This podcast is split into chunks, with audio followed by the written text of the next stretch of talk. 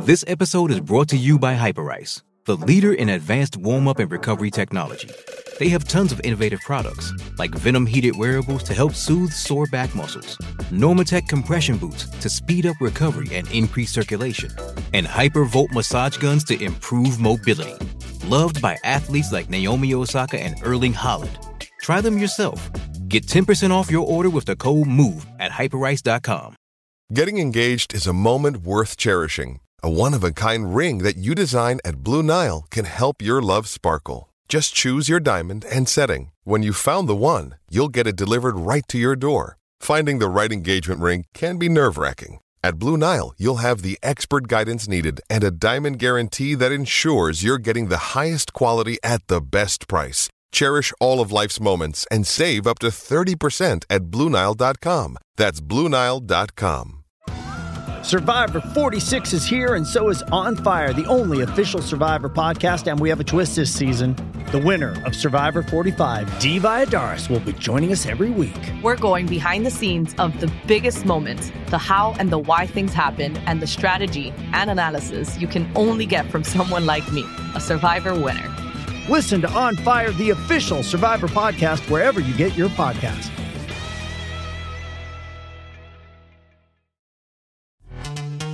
This episode is brought to you by Pepsi Wild Cherry. Pepsi Wild Cherry is bursting with delicious cherry flavor and a sweet, crisp taste that gives you more to go wild for. Getting wild may look different these days, but whether it's opting for a solo Friday binge watch or a big night out, everyone can indulge in their wild side with Pepsi Wild Cherry. Also available in Zero Sugar. So grab a Pepsi Wild Cherry and get wild.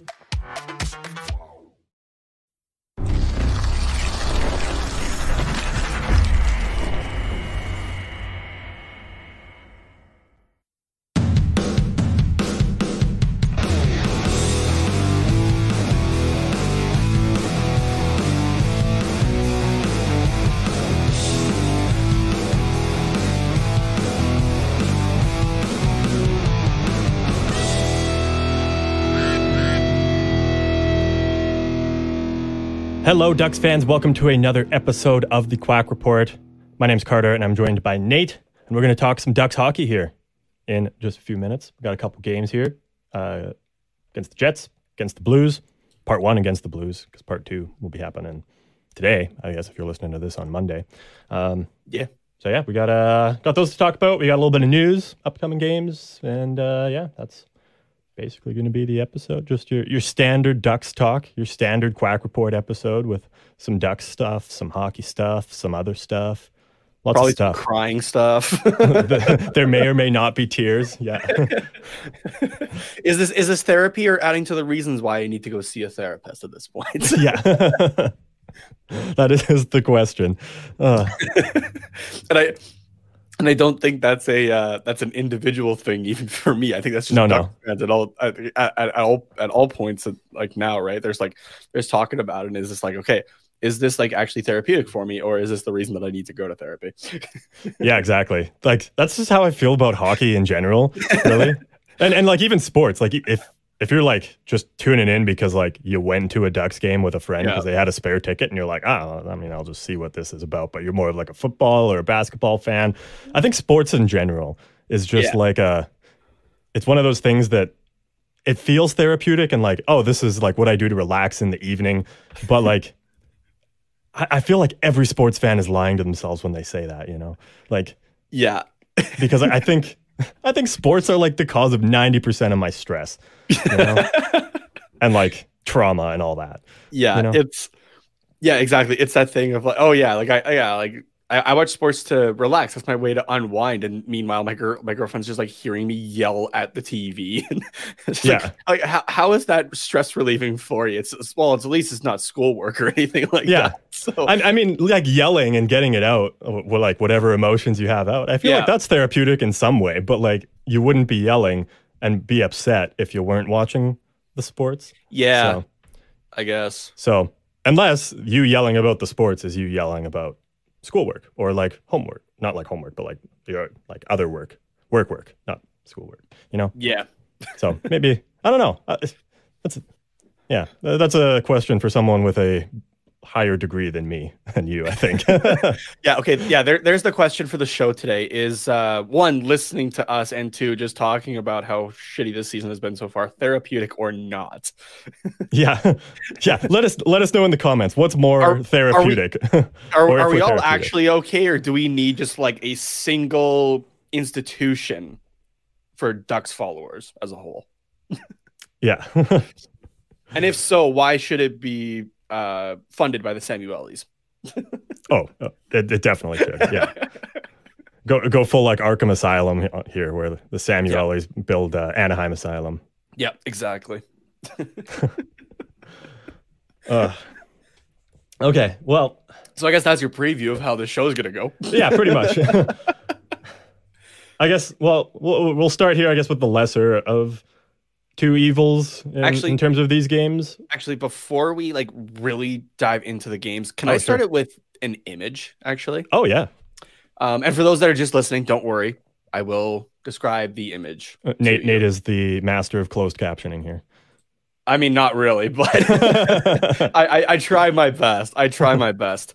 Um, if there's any consolation to our heartbreak, to our trauma, it might. Now I'm going to say might be this. Connor Bedard in an Anaheim Ducks jersey. Everybody. I was thinking about this last night. I'm like, I need to make a Photoshop of this, and then I was scrolling through the uh, the comments of like the post And it's already been done. and it's already been done. And I'm just like, thank you for that very much. Um, this goes out to uh, at Nick underscore M27, uh, who had posted this. At least I don't know if he did it, but this just Hmm. who I saw. Now I'm saying might because it gives you just the best chances if Mhm. you're the last place team in the league. It doesn't necessarily mean you are going to get the first overall pick. I think Buffalo Sabres fans know what I'm talking about with 2015 draft. Yeah. Um, and like, yeah, so don't start. Don't don't go get your reverse retro jersey done in like a Connor Bedard or anything like that just yet. Hold on a second. and actually, that's a jersey foul anyway because he's never going to wear that jersey. So, um, Um, but so you're saying that last night I shouldn't have ordered Connor Bedard on my reverse retro? no, you shouldn't have. You should have just put it on uh on, on your orange uh, Mighty Ducks jersey. So Ah, that I don't have yet. Yeah. Yeah. so, but you but you can still go order one. So That's true. Yeah, it's not too late. I did uh, for everyone else listening, because I know you already know this. I did order my Ryan Strome uh, reverse retro jersey. yeah, buddy. Yeah, and it will be here in January, mid January. Are they? No, they're they're. Oh, I'm trying to remember the jersey schedule now. They're still wearing the reverse retro into January. I think the Ducks are. I, I think so. Yeah, um, a, few times. One that was a. let's see if this was the. Episode. That was quite a few about it on. episodes ago now. Yeah. Uh, oh, Mine's supposed to get here on Friday, so hopefully the next Monday Oh, yeah. episode, I'm wearing it. nice. Yeah, because you're just getting a blank one, right? Yeah, I just got a blank one and I ordered it through um, Adidas directly. Oh, when, uh, okay. when they Yeah. became available. So, Gotcha. but um, yeah, I okay. I'm not gonna lie. I did take a look at uh, because yeah, you had ordered through Cool Hockey, so it's still just on uh my phone there.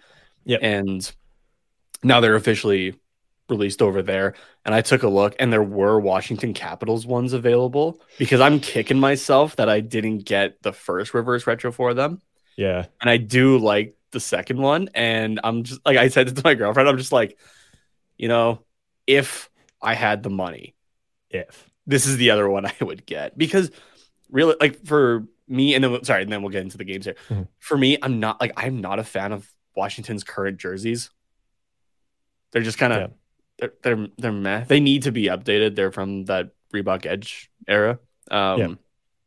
But uh, I don't know. Maybe if I can find like the the Adidas version of like the retro jersey of like the OG one. Oh, yeah. thing, maybe that's the one I'd go for now. But um, yeah, Washington's going to be a little difficult because it's just like okay, well, what they have, I'm not really a fan of. But Yeah. so because I like I do want like as much as I'm trying to do the collection, right? I'm trying to get the jerseys that I want, like that I Yeah. enjoy of each team. So Mhm. Yeah. So it makes sense. Uh, yeah. the Ducks are wearing it the 24th and the 26th um, Oh, on the road So, against yeah, Arizona and Colorado. So yeah, yeah, you'll be able to wear it for a couple of games then. So yeah, it'll be good. Yeah, I should have. Um, well, I mean, it doesn't really matter because I still have a Ducks jersey, but it would have been cool to wear it uh, when we go in. Oh no, we're going to no AHL is in December. We're going to like the Gulls in December, and then the yeah, Ducks the, are in March. Ducks are in March. Okay, Yeah. so I can wear it for for that one too. Yeah. Yeah, cool, cool, cool, cool. I will do that then. I'm still debating for that game because it's in Calgary. I've only ever been to one Flames game that I have not worn a Flames jersey, and that was the game that I saw in Las Vegas. Um, and so Oh, I wore my I wore my jersey, yeah. Fleury Vegas jersey, being like a massive Fleury fanboy, obviously. Yeah. Um, if you're if you're new to the show, um, but uh, yeah, that's the only time that I've ever not like worn a Flames jersey, I guess, to a Flames game. So Mhm. I'm like, okay, like, dude, because that also might be the only Flames game I get to this year. Um, That's fair. just with how my schedule is. So I'm like, oh, okay, do I rock the flame stuff? Do I rock the duck stuff because I'm technically there for like for work reasons? Yeah. Or do I just confuse the fuck out of everybody and wear like a flames jersey and a duck's hat or something like that? So You know, we could uh, we could do the thing that like hockey moms do when they're uh, they're seeing both their kids play. We can just take two jerseys, cut them down the middle, and just order a couple together. of China ones. There you Yeah, go. exactly. Yeah, That, I think that would be the one reason I would get like China jerseys again. is just to cut them in Is- half and sew to them in together. half and sew 'em together. yeah. What would you do with the other half though? Because then, like like the other halves, Yeah, I make I a know. make an opposite other way jersey to I don't know yeah. give to the one other person that exists that's probably a Ducks and a Flames fan. Yeah, I am. I am not sure. So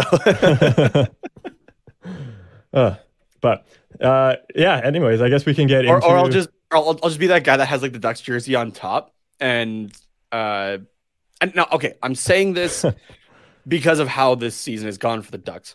As soon as the Ducks start losing by two, I'll just take that one off and show the Flames jersey off. That's like going to be the one game where the Ducks win like like one nothing. So like, there's was gonna say that, I was gonna say yeah. that's when the camera actually gets to me in the crowd. Yeah.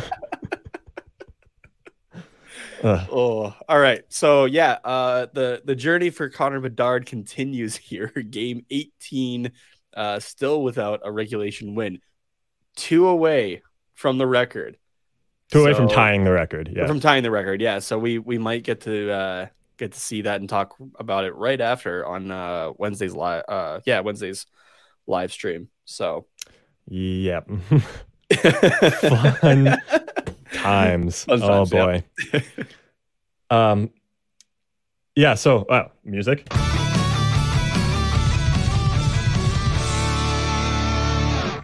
Three-two loss to the Jets. Uh, not in overtime. So keeping that record uh, cleaner since we still have the, the the the lone blemish against Boston there. But uh, yeah, without a point in that one, even though you know I think the Ducks probably did deserve um, a, at least a point in that. Also, full disclosure, I didn't watch either of these games. It was a wild week, so I, I watched the highlights, but I, I didn't get a chance to actually sit down and watch. So. Um, and I don't know how your week was either. I know you didn't watch the game last night either, but I don't. know Yeah, no, mine was here, so. no, my I. Oh no, I actually I just had it on kind of in the background, so I was like still like half paying attention as I was this doing Jets one. homework. Yeah, Yeah. But then it was me trying to find like as many highlights as possible and like trying to keep up on Twitter as well, like going through stuff. Yeah. So that's kind of how I've been having to do it this week. But I think I still have, I think I still have enough of an idea of Yeah. what We- happened. we- So we without still seeing like talk every about it here, yeah. second, yeah. Yeah, we, you just won't get the um, the, the super crazy in depth uh, insights that everybody comes here.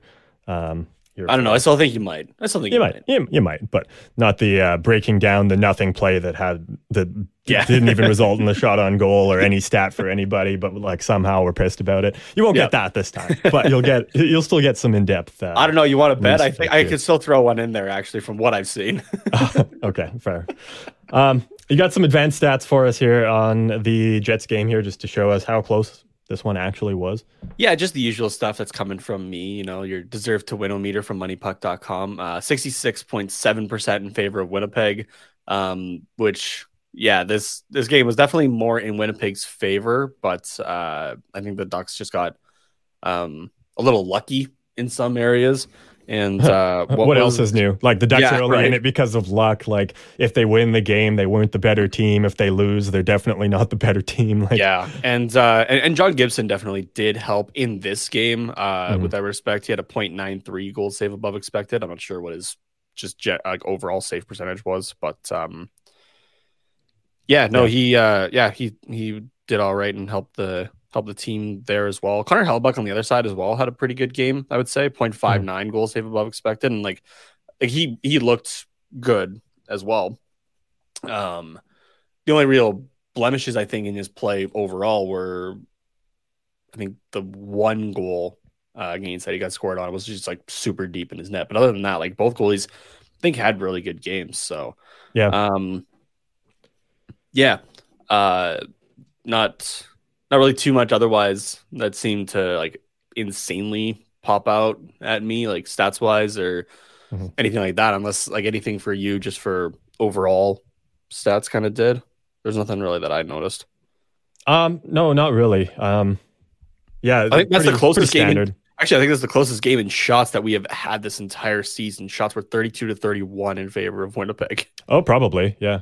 now again we're, we're talking about like we're we're questioning quality shots right because you can Yeah. just you know hit the guy in the pad and that counts as a shot but Yeah. um that's definitely the closest that we've that we've been in terms of uh in terms of shots this season so Yeah, for the for the most part, like we've figured out the drastic difference in shots. I think like there's we've had bad periods. Um, we, we've had games that maybe we could allow less shots, we could get more, but like it's not like the beginning of the season where shots were like 45 to 20 in favor of the other team, right? Like there's for the most like there's been the odd game, I guess, but for the most part, I think we've it's Figured it out. we've closed the gap a slight bit more Yeah. but yeah, yeah, but it is like we're still getting outshot, but it's still close, right?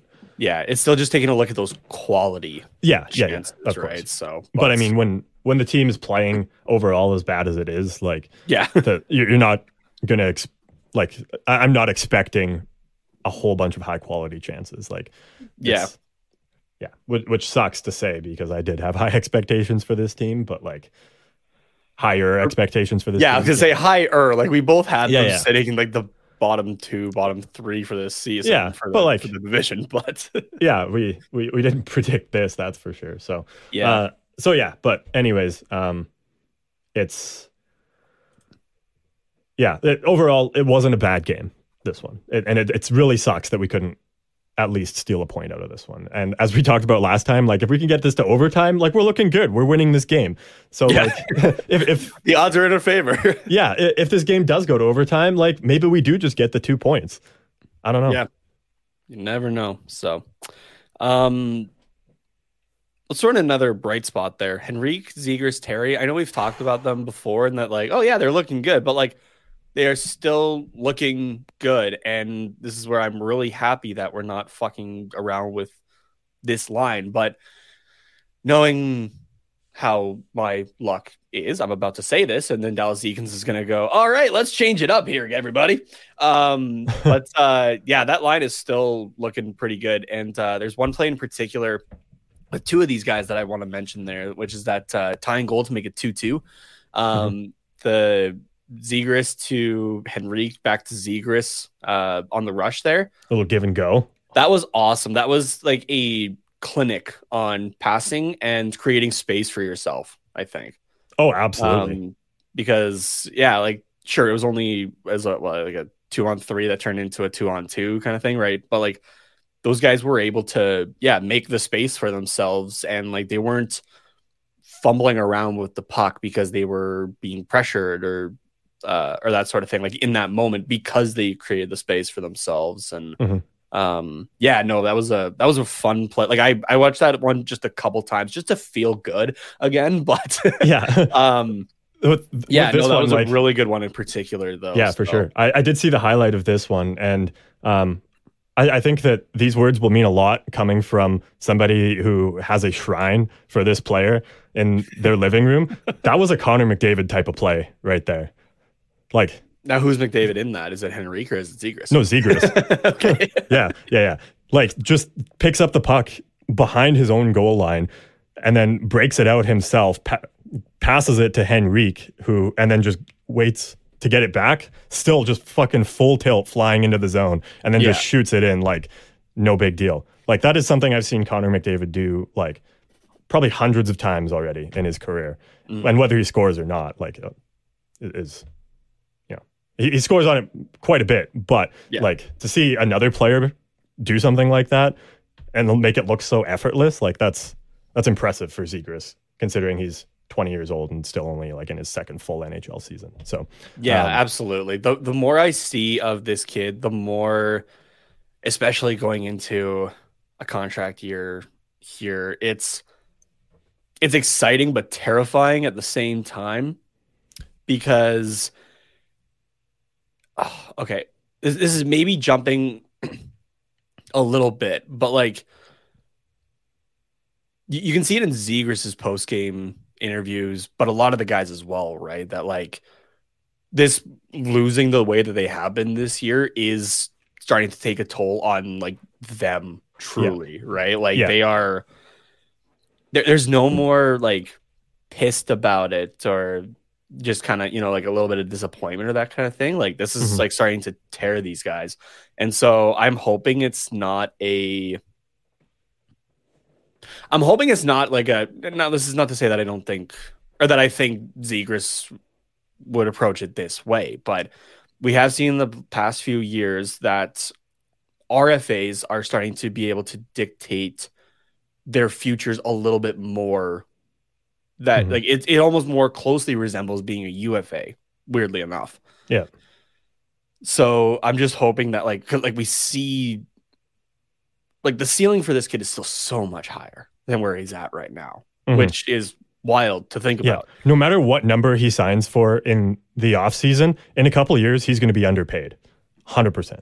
Yeah, it's the the hope is just that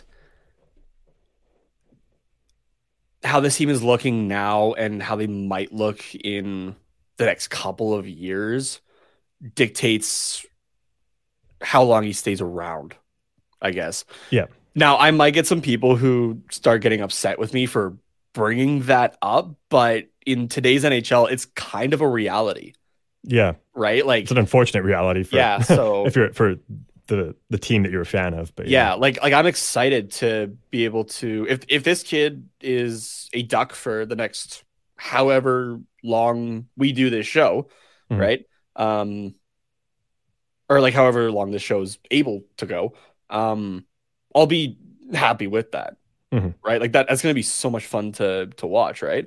Um that being said though, if it's if it's that like he doesn't want to stick around later on, and like I and Mm. like I have nothing to say that he doesn't want to stick around. No. like that. I'm, Yeah. throwing- I'm just just like I said with how things have gone on around the NHL. Like that's the terrifying aspect of it. Is like okay, this is a reality. So worst case scenario, what if? Right? So Yeah. Yeah.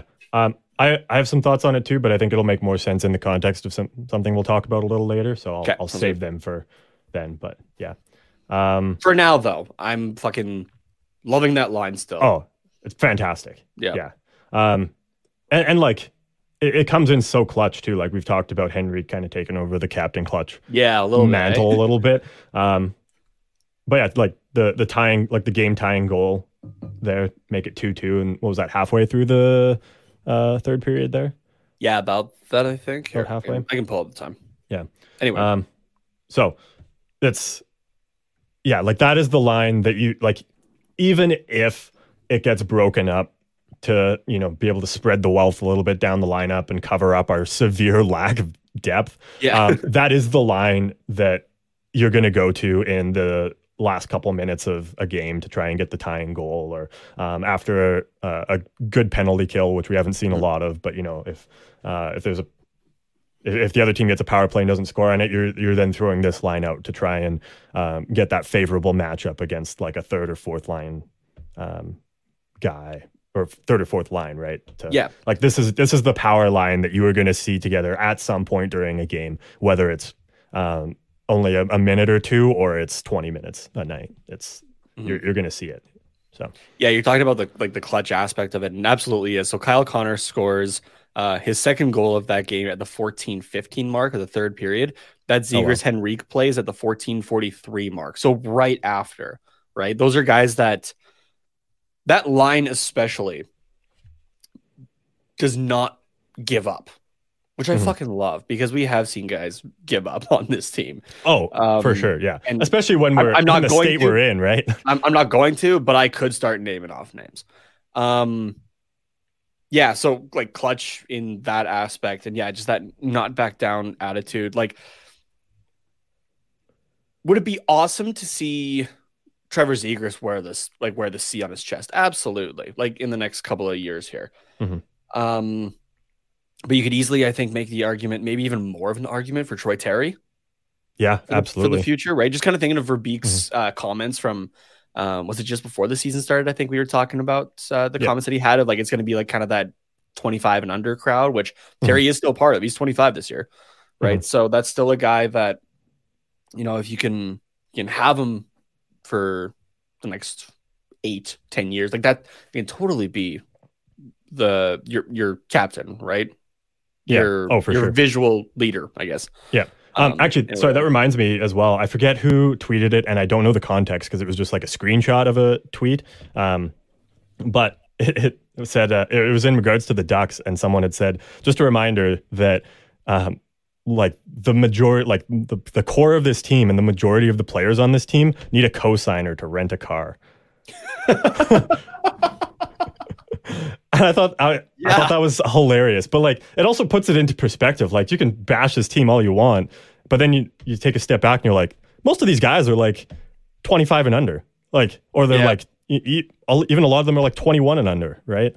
Mhm. So it's it really puts things into perspective that like, oh my god, this team sucks. Like this team is never going to win, but like these are young guys for the most part. Yeah. So- In I, I will say in a league that has shifted to being a lot younger, Yeah. right? Like um you know, I'm just just for curiosity's sake, I'm gonna see if I can find what the average age in the NHL this season is. Oh, oh, you have to be able to. Yeah, that's. uh I, I know it's out there somewhere. So, um, you could even probably find it by team. Uh, oh, here, here you go. Actually, Nova Caps fan. So average ages for all 32 opening night rosters from the 22-23 season. Um, the okay, so for the opening, yeah, opening night roster on uh October 10th, the Ducks average age is 26.5 years. To compare that, the Buffalo Sabres are the youngest team at 25.4. okay. So yeah, so so here the the youngest teams will go like between Buffalo and Anaheim because Yeah. and and it makes sense. These are the teams that are retooling or the rebuilding, right? Yeah.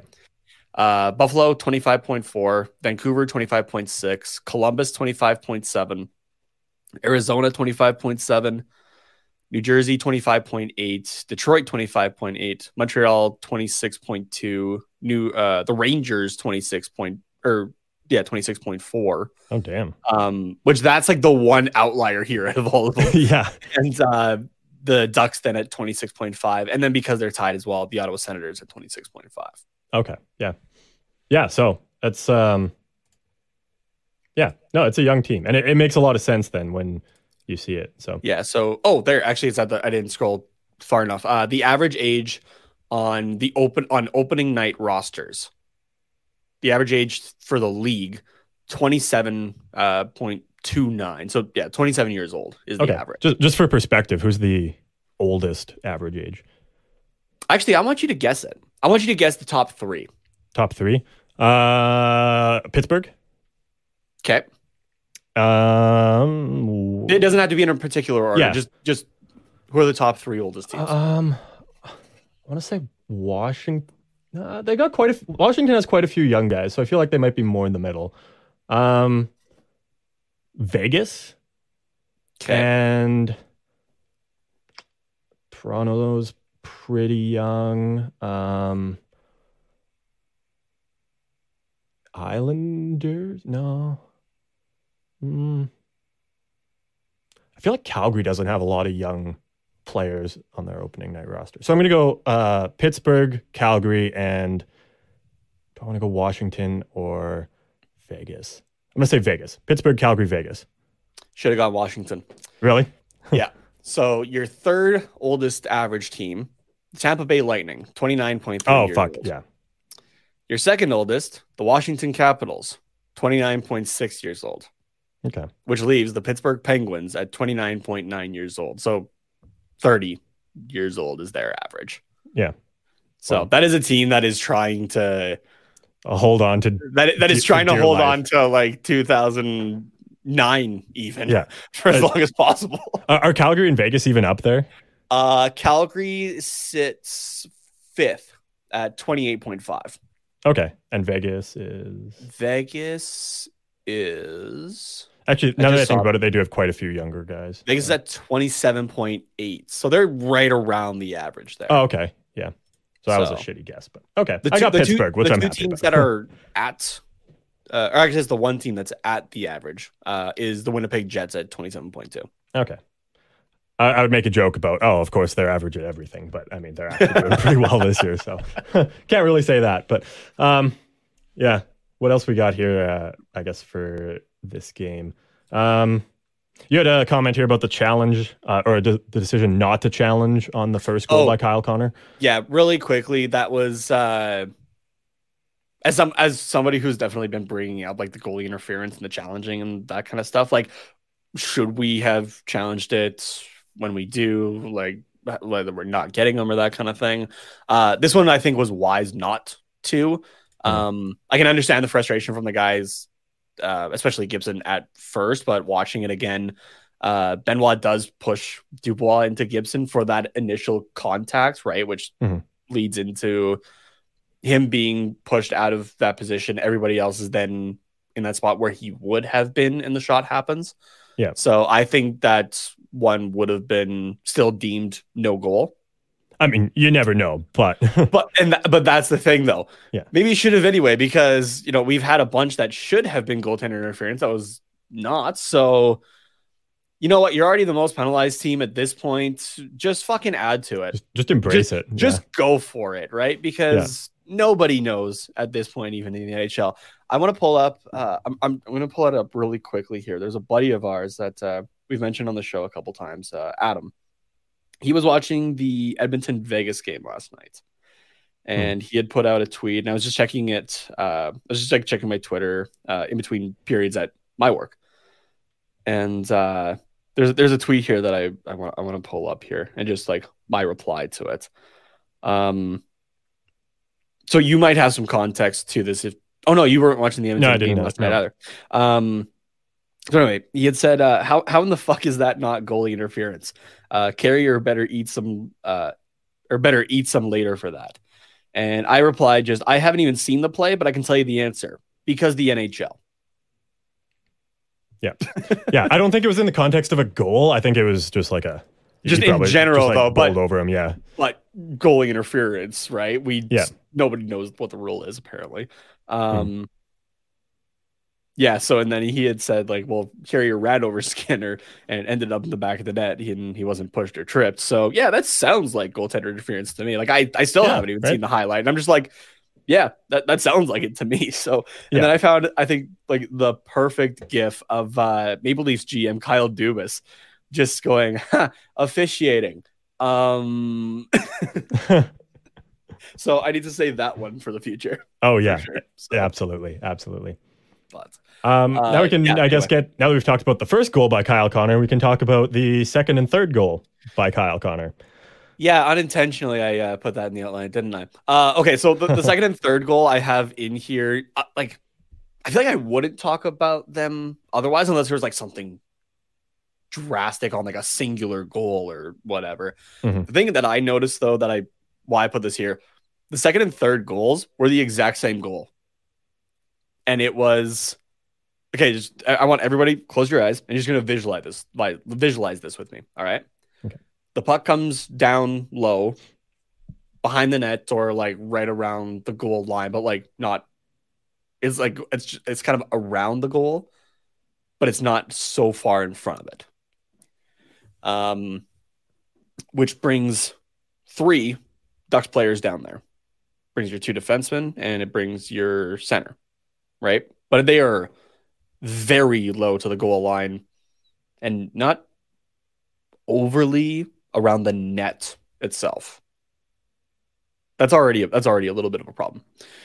And then you have your other two ducks that are way up at the top trying to cover the defenseman there at the point.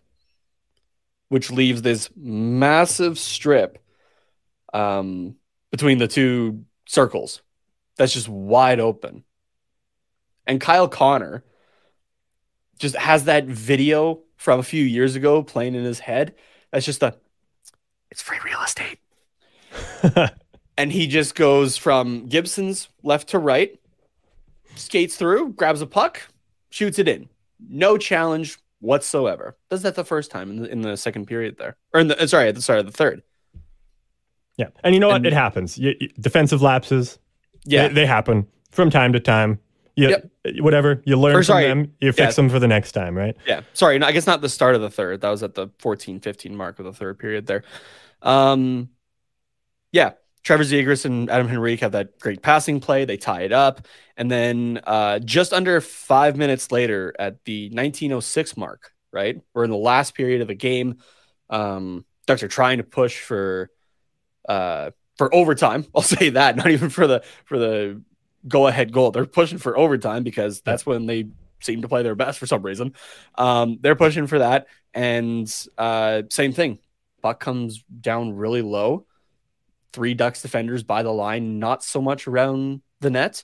Two guys at the top. Kyle Connor looks around again and he goes, "Hey, it's free real estate still open. Might as well double dip." Yeah. Goes through. Gibson's left to right, grabs the puck, shoots it, scores to give Winnipeg the three-two lead with less than a minute left. So So It's- not learning from your mistakes. not learning from your mistakes. Yeah, Kyle Connor learned that hey, th- there's free real estate here, but Yeah. um, and I think a lot of other teams might, or I'm sure have taken a look at that. And, oh, oh, um, absolutely. That is I- I'm- that is a video coach's wet dream right there. They come across that Yeah. and they're like, they go to their coach and they're like, oh boy, I am. You, Give, give me a hundred dollar bonus right now because I got some fucking juicy shit for you. Look Yeah, at this. Like, like I know this is not the first time that say this type of play has happened to the Ducks this season. No, It's just more prevalent to me that one guy did it within f- like five minutes. The Yeah. exact same play. So I'm like, okay, okay. that that's a problem. like I watched it and I was like, like I was like watching the uh, like the highlights again on on YouTube and I was like, wait a second, that's the and like I I double checked that like I didn't happen to like accidentally press a button and go back. yeah, This is the exact same play. yeah. You're like, I've seen this before. yeah, exactly. So No, and I'm sure yeah, John like- Gibson's thinking the exact same thing there. He's like, I just saw this five minutes ago, you guys. Yeah, like I, we're kind of joking about it, and uh, I mean, it's it's really not like the Yeah, biggest I deal. think- Like these things happen, Yeah. but it is it is a problem if yeah. teams now figure out that this is something they can exploit. Like they're just the whoever the winger is that's like like a top winger, they're waiting.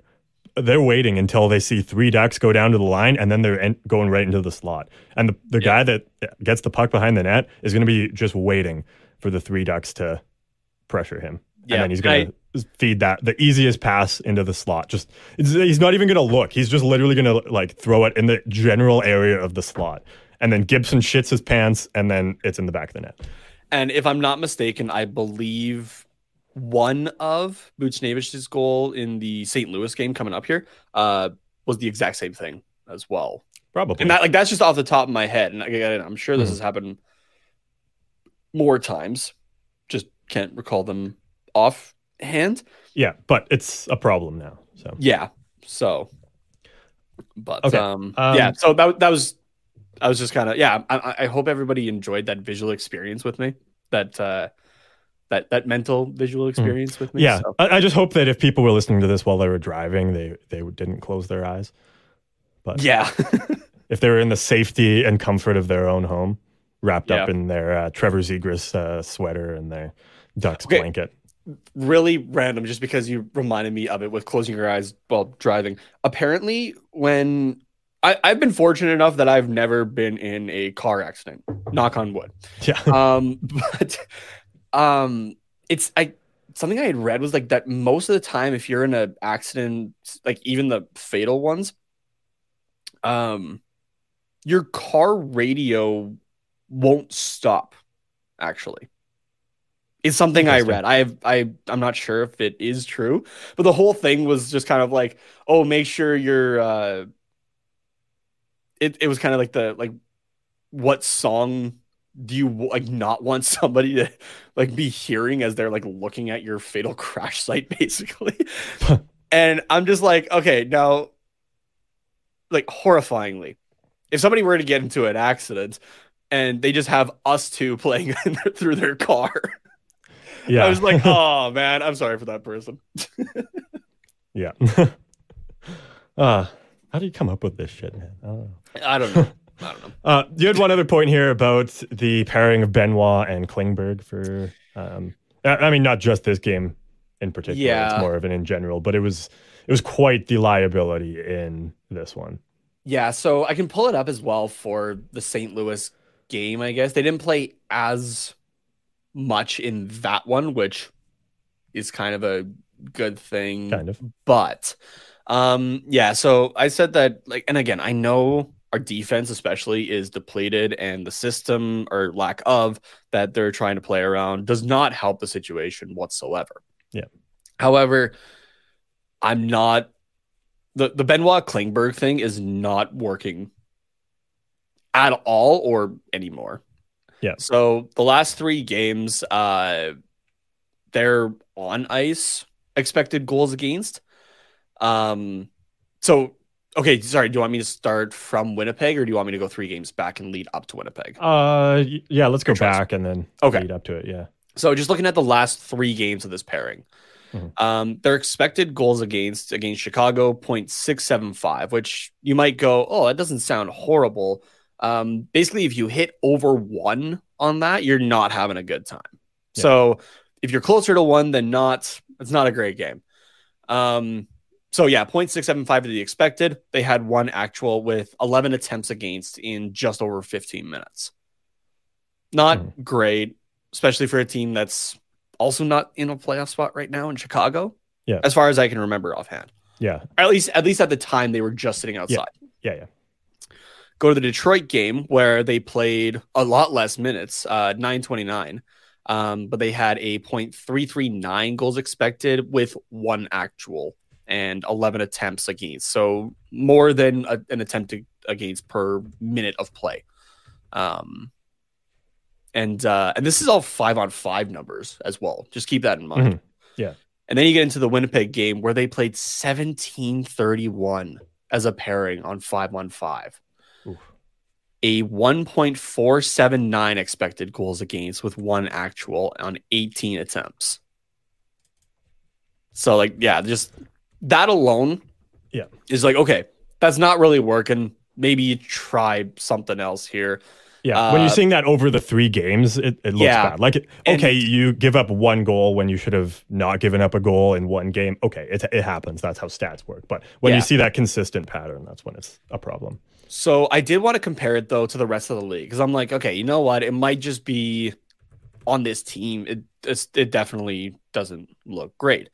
Yeah. Um so but so first i did compare it to the ducks though and uh, so this this pairing as a whole of benoit and klingberg have mm-hmm. played mm-hmm. i think it's like 62 and a half minutes so they've played a, like just over a full game worth together right yeah so out of ducks pairings that have paid uh, that have played a minimum of 60 minutes there has been six of them and uh but these guys have played the the lowest out of the minimum 60 minutes. And yep. they are still third worst for goals against per 60 at 3.85. Oof. So just to, to maybe simplify it, maybe for some mm. people, if you were to have these guys, imagine you're playing NHL 23, 22. If you didn't buy 23 like me yet so far, I'm still like mm. iffy if I want to get it with Black Friday even. Um, you've turned off the the fatigue effect and you just have Benoit and Klingberg out there the entire time. You're expecting four goals against with them on the ice. at this point. Yeah. So not great. But then, like I said, I wanted to compare a little bit with the rest of the league. Um, Mhm. I was like, you know what? Maybe I'm being a little too hard on them. Um, yeah, it's not looking great. So the the lowest you could do was minimum 10 minutes as a pairing for the season. Um, in the entire league, there have been 428 defensive pairings that have played a minimum of 10 minutes this season. That's a Okay. that's a fair amount, right? Mhm. Considering Oh, for sure. 32 teams and Yeah. you got six, maybe seven defensemen in a game. Yeah. And out of the 428 pairs, they have they are the 136th worst pairing in attempts against in the league. That is and like you, and like you look at some of the top ones and they are like some of the top lines. So they're Yeah. against the top lines that are shooting a shit ton as well, right? So you Yeah. kind of think that. But yeah, 136th out of 428 in like just over an hour of game time. These guys are in the top 25% for worst in attempts against. Yeah. That's That's I don't know about you, but that just that that that says to me a little bit that uh hey, maybe these guys aren't great at uh, you know, shutting down the offense Play- against playing like, hockey together. yeah. Yeah. So I, I think it's time for those two to get split up.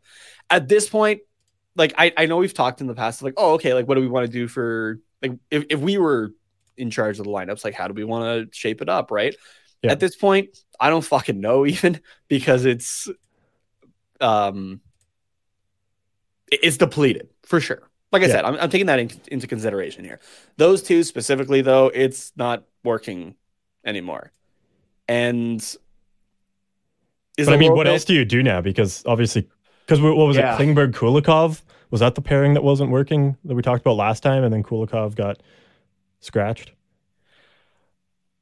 Yeah. Okay. So So at what point are you saying, okay, maybe this is Klingberg's fault?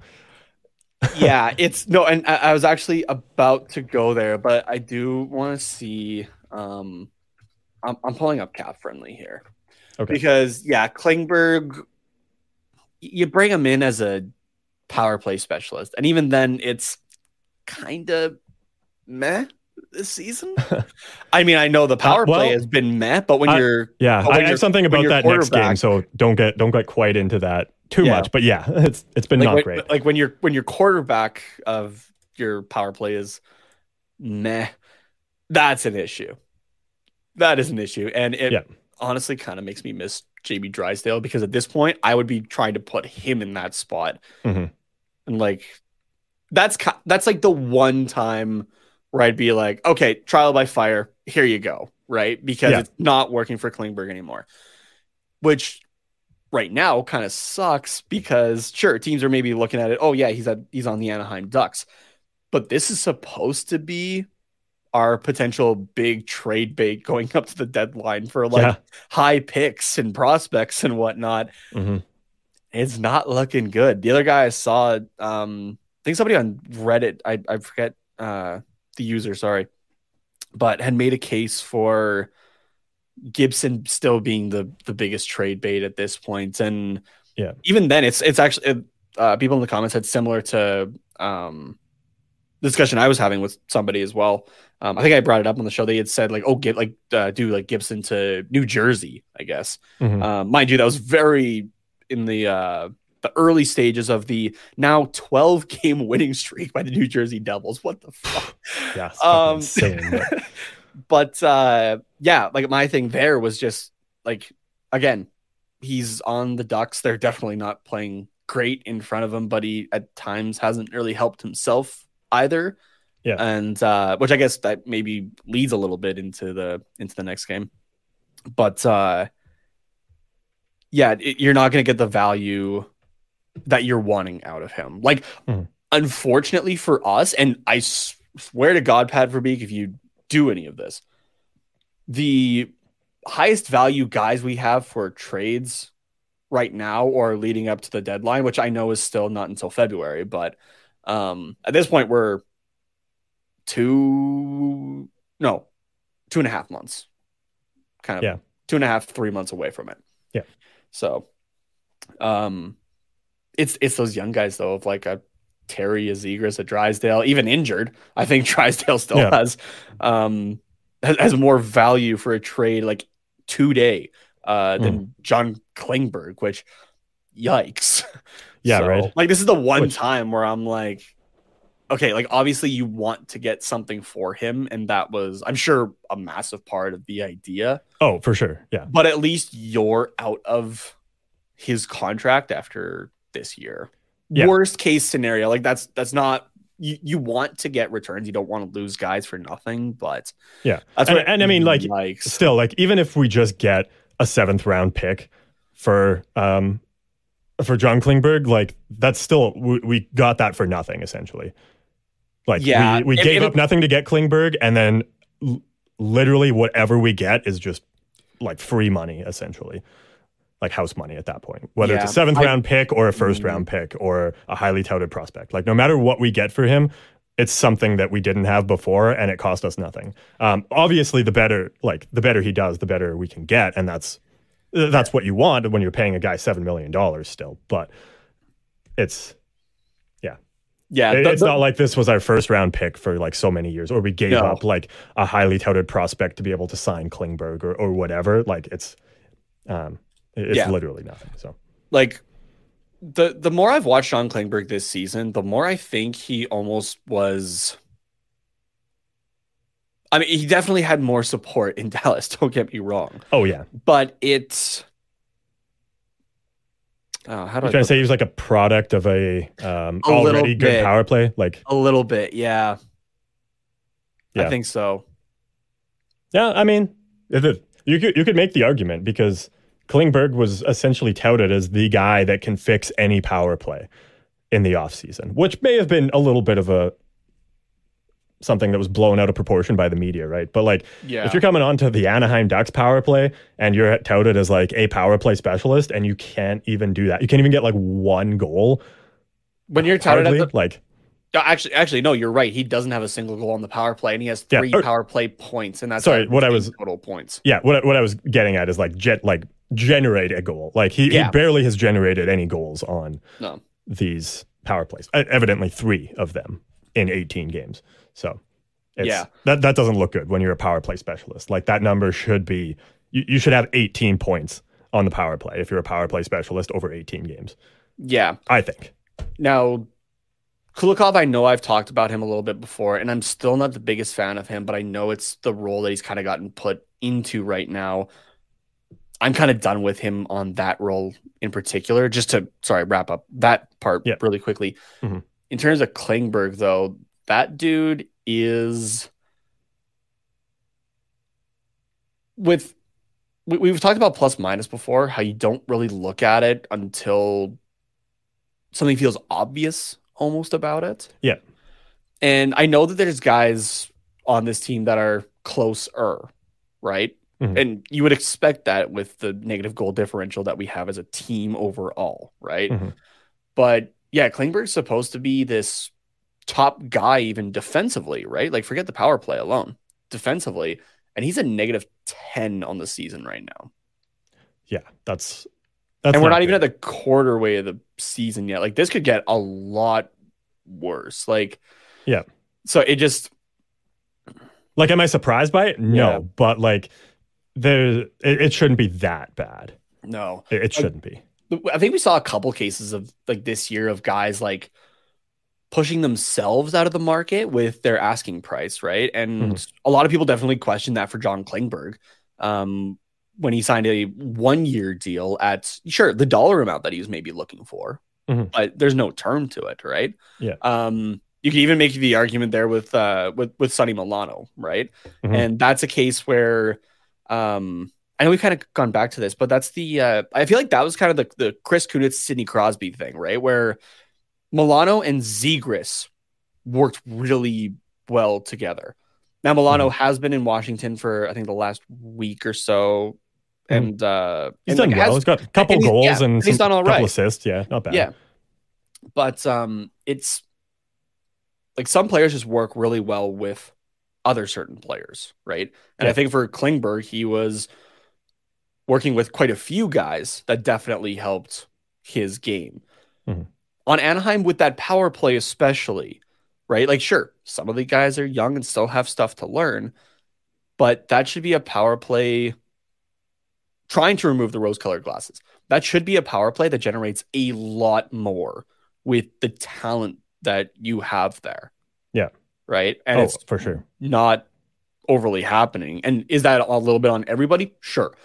But when you keep seeing your power play quarterback not give it to guys that are open that have chances at great chances, Mhm. right? And he's ribbing it into guys' feet or that sort of thing when there's like not like it's a very low chance, right? Like that's where I'm just like, okay, like di- this is this is where I wish Jamie Drysdale was back and we can put him in that position and try to push that forward for the future. Yeah. Yeah, for sure. Um, So Yeah, uh, I, I just had one other thing to bring up about this game very quickly, and then we'll take a quick break and hop Yeah. over to St. Louis. The uh, Kyle Connor got a hat trick, obviously, and we're obviously very focused on Anaheim here, so we uh, uh, we really feel the lows, and we really and uh, we also you know really feel the highs as well. But it, Yeah. it seems like Anaheim is giving up a lot of hat tricks, and they've given up three. Erik Karlsson, uh, Kuzmenko the next night, or a couple nights later, next game um, with Vancouver there, and then just a couple weeks after that, Kyle Connor in Winnipeg. So three hat tricks given up already on the season. Um, there's been 18 hat tricks already in the NHL. So the if uh, if you want to get a hat trick, just come to Anaheim. or wait to Ana- for Anaheim to come to you. But Anaheim, believe it or not, is not actually the worst team in hat tricks given up. Uh, do you have a guess, Nate, on who the worst team um, for most hat tricks given up is? mm, Fun fact: the answer may surprise you. We've now turned into a BuzzFeed article. may surprise. uh, okay, May- as and I say may because it surprised me, but it may not surprise you. okay, as a as a narrowing hint, uh, west or east. West. Oh, okay, yeah, then that definitely eliminates who my first pick was. Who was it? Just out Um, of curiosity. Columbus. Uh, Um, they've only given up one. all right, Yeah. Uh, Mikko Rantanen. team in the team in the West that's given up the most hat tricks. Yeah, I will say it's four. Uh, sorry, I'm trying to visualize the teams, and I'm like, no. Oh yeah, no, no, it's all okay. good. Um, actually, no, the visualization isn't working. I need to look at the standings really quickly. Okay. Okay. you know what? While you do that, Um, let's take a quick break, and the answer Yeah. will be on the other side of that. Oh, we're pulling that shit. All right, yeah, we like are making you wait. Good old uh, daytime television trick there. okay, see you guys in 60 seconds. Hockey fans, light the lamp this winter with DraftKings Sportsbook, an official sports betting partner of the NHL. New customers can bet just $5 pre-game money line on any NHL team to win their game and get $150 in free bets if they do. If that wasn't enough excitement, you can turn small bets into bigger payouts with same game parlays. Combine multiple bets like which team will win, how many goals will be scored, and more for your shot at an even bigger payout. Download the DraftKings Sportsbook app now. Use promo code THPN, bet $5 on any NHL team to win their game, and get $150 in free bets if they do. Only at DraftKings Sportsbook with code THPN. Minimum age and eligibility restrictions apply. See show notes for details.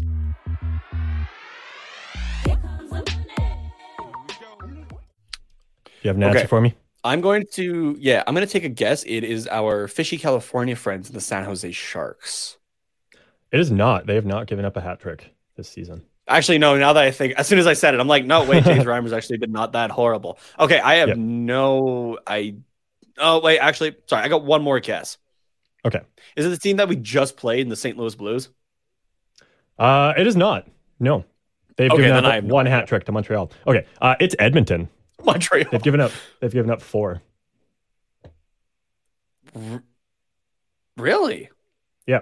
Um, one against Trevor Moore uh, from LA just a couple nights ago. Jamie Benn on the 5th of November. And then two to uh, Andrei Svechnikov um, in October. And then just Dude, this Last week, Svechnikov. yeah. Um, but shit.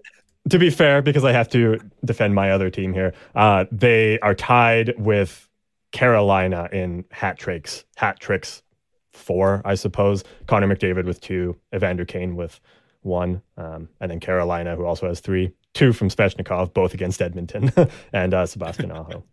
So, Um, yeah. Okay. So my- we're not the worst in hat tricks given up, which is good. Okay, my question because I'm not gonna lie, I do like Stuart Skinner. I mean, you you know this from talking Oh, yeah. for however Good, uh, long, but Good Alberta boy. Good. Uh, he played for one of our local WHL teams here. So yeah, I, like we like we saw quite a bit of him in uh, like when he was still playing junior. Um, Mhm. How many of those hat tricks, just like purely out of curiosity, how many of those hat tricks are Jack Campbell hat tricks against? you know, that's a good Because I- question. With Um, Edmonton's system, I don't even know if I. Oh, diverting a little bit into Oilers talk. I don't know if I necessarily blame Campbell's play as of late on Campbell. Some goalies can work well within a certain type of system, and some just can't. Right? Yeah. Like you see it throughout the league. Oh, geez, sorry about that. Hit the microphone. um, and also, like he is a brand new goalie to the system, right? Whereas Skinner, you know, has literally been brought up kind of through it, even with the even with the coaching change and Mhm. or changes, I guess, that have happened in Anaheim over the last couple of years. But Mhm. just out of yeah, just out of curiosity, do you know? Yeah. Um, yeah, I, I just quickly clicked through the game logs. Three of them, um, the two against Carolina and the one against Dallas, were um, Okay, uh, were against Campbell, and then the most recent one against uh, Skinner. So against Skinner, yeah. yeah, Okay, yeah, that makes- those that games were those games were absolute. Well, actually, no, because Edmonton won and ended up winning the one game against Carolina, uh, and then the other one against Carolina and the one against Dallas were just awful team games as a whole. So it's hard to blame Campbell on Yeah. those. Um, but Yeah, that's what I'm saying. It's kind of like it's kind of a like some goalies can work within a system. Yeah. Some just it doesn't work as much for them. But yeah. so um, like John Yeah. Gibson, right? yeah, yeah, exactly, yeah. He's not working within the lack of system that's going on right now. It, it it works for him sometimes, but uh, in the case of uh, this game, it definitely does not. So no. Um, yeah, 6 2 loss to the Blues on Saturday night. Um, I will say, just in fairness to Gibson, I, he, was phenomenal in the first period. Face, what, what were the shots? 16 5 were the final shots uh, in the first Yeah. period there, and no goals allowed. Or wait, I could be wrong about that. yeah, no, there was two in the first period. Oh, there was. Yes. Okay. But I mean, he made some great saves, and like obviously, he wasn't really getting much help from anybody else. No. If that was the the shot differential there. So He wasn't. Yeah, Gibson But- in uh, 39 36 of time on ice. Um, oh yeah, only played the first two periods again. Yeah, a 828 save percentage and a but this is where he also doesn't help himself sometimes. Uh, a negative 2.98 goal save above expected. Now, Yeah. I was actually ready to defend Gibson a little bit more, I'll say, Mhm. um, by saying this is why he needs to have a break. But then I was taking a look back. Right, Stolarz played the game against Chicago, so this was only game. I think it was game two or game three after having a game at least break. Mhm. So okay, can't defend him there in that respect because I, Yeah. I was ready for the okay. Like this is this is where he needs some rest, right? Because when he when he crashes, he crashes hard. I mean, you you should probably be doing two games Gibson, one game Stolarz. So and this was That's that ideal. third game, right? So That's that's ideal, but you got so to this maybe should have been a Stolarz game, right? Yeah, Yeah. So- yeah, yeah, yeah. though That's uh, yeah. I'm not. yeah, I, I'm placing the blame on yeah. Eakins here. so I'm I am I am defending Gibson a little bit, but Yeah, so I'm gonna, I'm gonna, I'm gonna question Eakins a little bit more here, I guess, which is it could be its own segment on the show at this point. Jesus. oh for sure. so the last goal against on Gibson is at the 11-16 mark. Like there's 11-16 left in the second period, and that's goal number five against.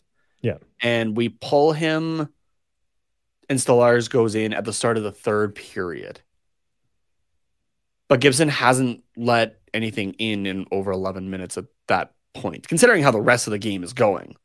Yeah. That's a pretty good stretch, right? And he's kind of holding the team a little bit there. hmm Yeah. So like, So why not what- leave him in, right? So it makes sense to me if maybe during that time he tweets something or just like so- something suddenly didn't feel good and okay, Stoli, you got to head in. Otherwise, I'm wondering why are you letting him finish over half a period, then going to the locker room and going, okay, Stoli, now you can go in. Yeah. It's It yeah, like I I know weird, we're yeah. we're not privy to the locker room or anything like that, especially like in periods, unless there's a camera in there that we're getting footage after the fact, right? But like Yeah. like that's the only reason I can think of that this makes sense is that like he yeah, he he tweaked something or whatever, and it's just like, okay, maybe it's best if I just Yeah. Or, or said something or- about Eakins' wife or mother, and then Eakins was like, "Well, fuck you, I'm but gonna other, put but Stolarz other in there than then." yeah, but but other than that, like that doesn't make sense to me to leave your goalie in there for that long where yeah, he's doing okay then, right? And he's able to Mhm. hold your team, and you're like, okay, no, we're throwing in the other guy. I, I like, Yeah, if, 'cause like if, the- if if that's the case, I would be kind of, I I would be pissed if I was in Gibson's position. Yeah. there a little bit of like, yeah, I think so.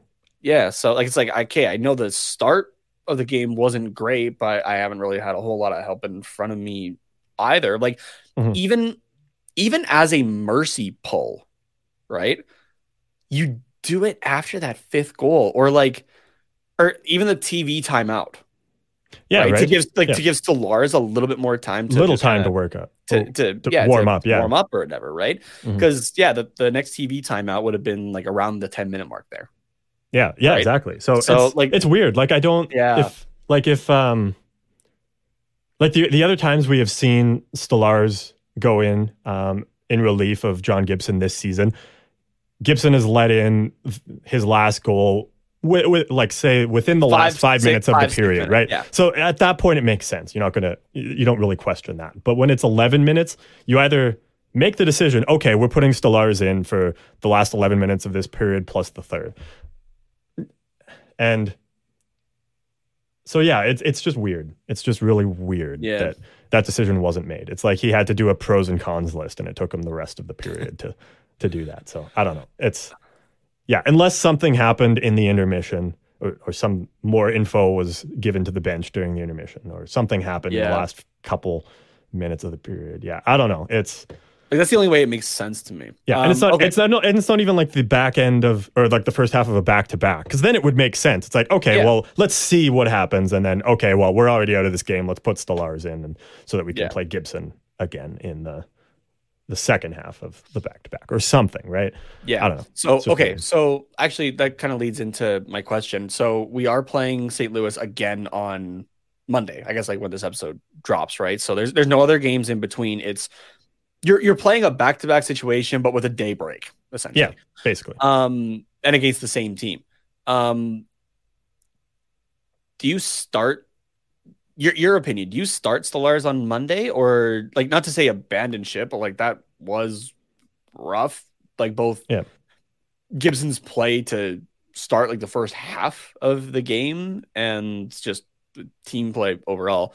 Do you start Stolarz on Monday, or do you go back to Gibson to like as a bit of a vote of confidence? Like, no, Mhm. like normally this is where I feel like I have an answer. Like, especially like being a goalie and having been in this type of situation before. But this is the one case where I'm like, I actually don't know because like I can, like I can give you the the, the pros and cons of both sides. Yeah, no, I agree. This is where I'm like, I, am actually Yeah, kind of torn here. I don't know what you do. Um, shots were 13-5 in the in favor of Anaheim in the third period.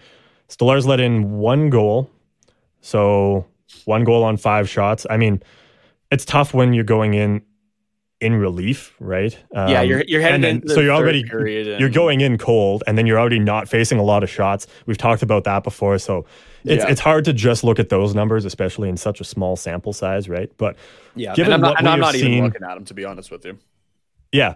So so given what we've seen earlier in the season when Stolarz goes in net, we we have a better chance because the team plays better in front of Stolarz, and then likewise Stolarz gives the team more of a chance. I want to say like he's he's just more of a calming presence, uh, like just overall compared to Gibson, whereas the team plays like oh Gibson Gibson has this, and then he has to make the flashy saves, or he lets in, you know, a, Yeah. a bunch of goals because he's tired of making flashy saves, right? So it's the, the Yeah. team just plays differently in front of Stolarz, and I mm-hmm. think especially when it's it's it's literally back to back against the same team in the same barn two days later. It's it, that that game is still in the back of your mind. So if you're going in not changing anything, everybody's going to consciously or subconsciously be expecting the same outcome. I think if you put Stolarz in there, it kind of gives you a reset for how you perceive the game. It's like, okay, this is a new game. It doesn't matter what happens in what happened in this last one because we have a different guy Yeah. in net. So I think that that, um, yeah, I, I think that is the one pro that kind of trumps everything else for playing Stolarz over Gibson. I, I do agree with you. There is that. Okay, let's give Gibson a shot at redemption here, but um, Especially But I- I against the exact same team. yeah, exactly. Right. But I think that alone of we need to do a whole reset on the team because this game is still going to be so fresh. Um, I think that if I was the coach, solely- would would lean me to put Stolarz Okay, in yeah, fair enough. So yeah, um, but at the same time, there is there, there, and then there's also the benefit of like Gibson probably needs some rest because we've seen it before with John Gibson. Like we're Yeah. we're already at the third game of third game in a row for him, and it's and his his play was poor. So Mhm. maybe two games is the limit. Like that's what I think, and I know that Dallas Eakins probably doesn't think that way. Um, and and I'm definitely more of like a numbers guy, anyways. Like if we can go two and one, two and one, two and one, back and forth. The whole season that would make me so happy, but Yeah, for it's, like it's, it's purely just for the numbers of it.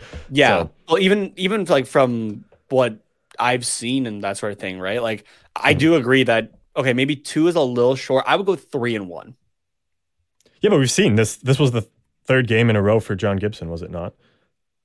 Uh, no, I th- actually I think this. Oh, no, maybe the- was the second one. Um, No, sorry, yeah, I think this was the third. Actually, you're right. Um, because it was it was Chicago. When when did we play Chicago? yeah, Chicago. Chicago played. Oh, Chicago. There we go. uh, Chicago was Stolarz there. Yeah. Um, so yeah, then then so yeah, Detroit, then De- Winnipeg, yeah, Detroit, Seattle, Winnipeg, or St. Louis. Louis. Sorry. Yeah. I, I think this is the first, for, off the top of my head, though, this is the first time that this has happened for Gibson this season, that it hasn't been like consecutive, not great games, right? So that's where Yeah, I'm. Yeah. a little a little hesitant on the two to one right now. I would be a okay Yeah, with three to fair. one though, because I've been saying the entire time you have to play Stolarz more, right? Just Yeah. to for the benefit of John Gibson. And I and I use this example when I'm talking like when I've talked about it before, but it was quite a while ago, so I'll bring it up again. Remember when the Montreal Canadiens brought in Jake Allen and Mhm. they, you know, they still paid him like a was I think it was like four million dollars still he was getting paid or something like that at Yeah. the time.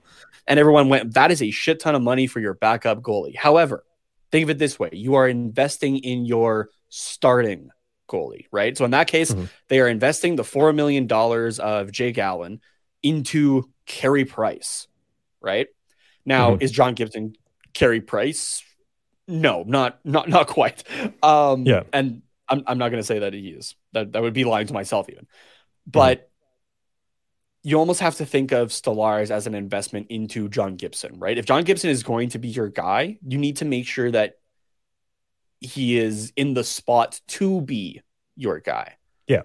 Right? It's So- it's essentially the equivalent of buying John Gibson a time machine so that he can rest for exactly three days Yeah. between every single game or or or whatever, right? So that he could freeze time and then make it so that he can play in 82 games. Stolarz is essentially the next best thing for a time machine to give John Gibson rest in between stretches of games. Yeah, and uh, you know, and I'll and I'll bring up an uh, an example here. Actually, I can bring up a couple examples here that we both understand. People, I'm Mhm. sure, might get sick of the Calgary and Edmonton stuff, but like those are just the the ones that come to mind, I guess, right away with where we are. Especially, we get a lot of Mhm. Edmonton Calgary coverage where we are here in Southern Alberta. Mhm. Um, Cam Talbot in the 2016-2017 season, what did he play? 72 games, I think it was. Seven, 70 something. Yeah. 71, Yeah, 72. he played. He played a a shit ton of games. I Basically every game that wasn't a in a back to back situation. Yeah. And, and I think that's honestly, I think that's going to be the last time that we ever see those type of numbers Oh, out of a sure. goalie again. Yeah. Um, but I was even saying to you and Adam during that, right? I'm like, yes, he's playing great now, and he did play great even into the into the playoffs there, right? I was like, Mm. but it will catch up to him at some point. And sure enough, it caught up to him that second that next season, right? And it was Mhm. Just not great after that time. Because like yes you have the the time off in the summer and all that kind of thing but you're still training and whatnot. Like everything does still take a toll on your body. Hmm. He also had kids that season too, so eventually so, that so there's that, that so there's added too, there yeah. and yeah exactly. So like that's a that's a very wide timeline i guess example sure. Yeah. but that's a case as well as well where i think the edmonton oilers gave up on cam talbot a little too early Yeah, that's a different conversation, but personally. Yeah. Just because I saw what he did in Calgary the next season. So, um, yeah, so that's one example there. And the other one is just down in Calgary, and we're, I think, still seeing it currently with Jacob Markstrom. Mhm. Uh, Daryl Sutter did say this year that, oh, Dan Vladar is going to get a start per week kind of thing, but Mhm. he's already seemingly kind of gone against that rule. And we're Mhm. seeing Markstrom, who was a finalist last year for the Vezina, is struggling and the guy does look tired, especially when he's giving up uh you know goals that are detrimental, I guess, to the Flames at that Yeah. point, right? So like that's that's just a couple examples and like outside of what we've seen constantly with Dallas Eakins and John Gibson of like I don't know if he I, I would have to really go back and take a look if he ever was, I guess. But at least as of now, John Gibson's not the old school starting goaltender anymore. Mhm. Right? He still is your starting goaltender, but maybe for 50 plus, like 50 to 60 games. Yeah. Right? Like 60 is, like at the very most. So Yeah. but yeah, Um, I, I know we've talked about this before, but just with especially with that game and it just it, he seems getting run down again. And I he he had picked up from like the deep place that he was. Mhm. Like what like what was it when I checked a few weeks ago, I think on uh Oh, it was rough, wasn't it? Like his- his minus and eight. it. It was like yeah, minus eight something, I think. So- yeah, it was Um, around there, but Uh, here, let me. Where is this? Oh, okay, I, I have to pull it up on on here. okay, sounds good.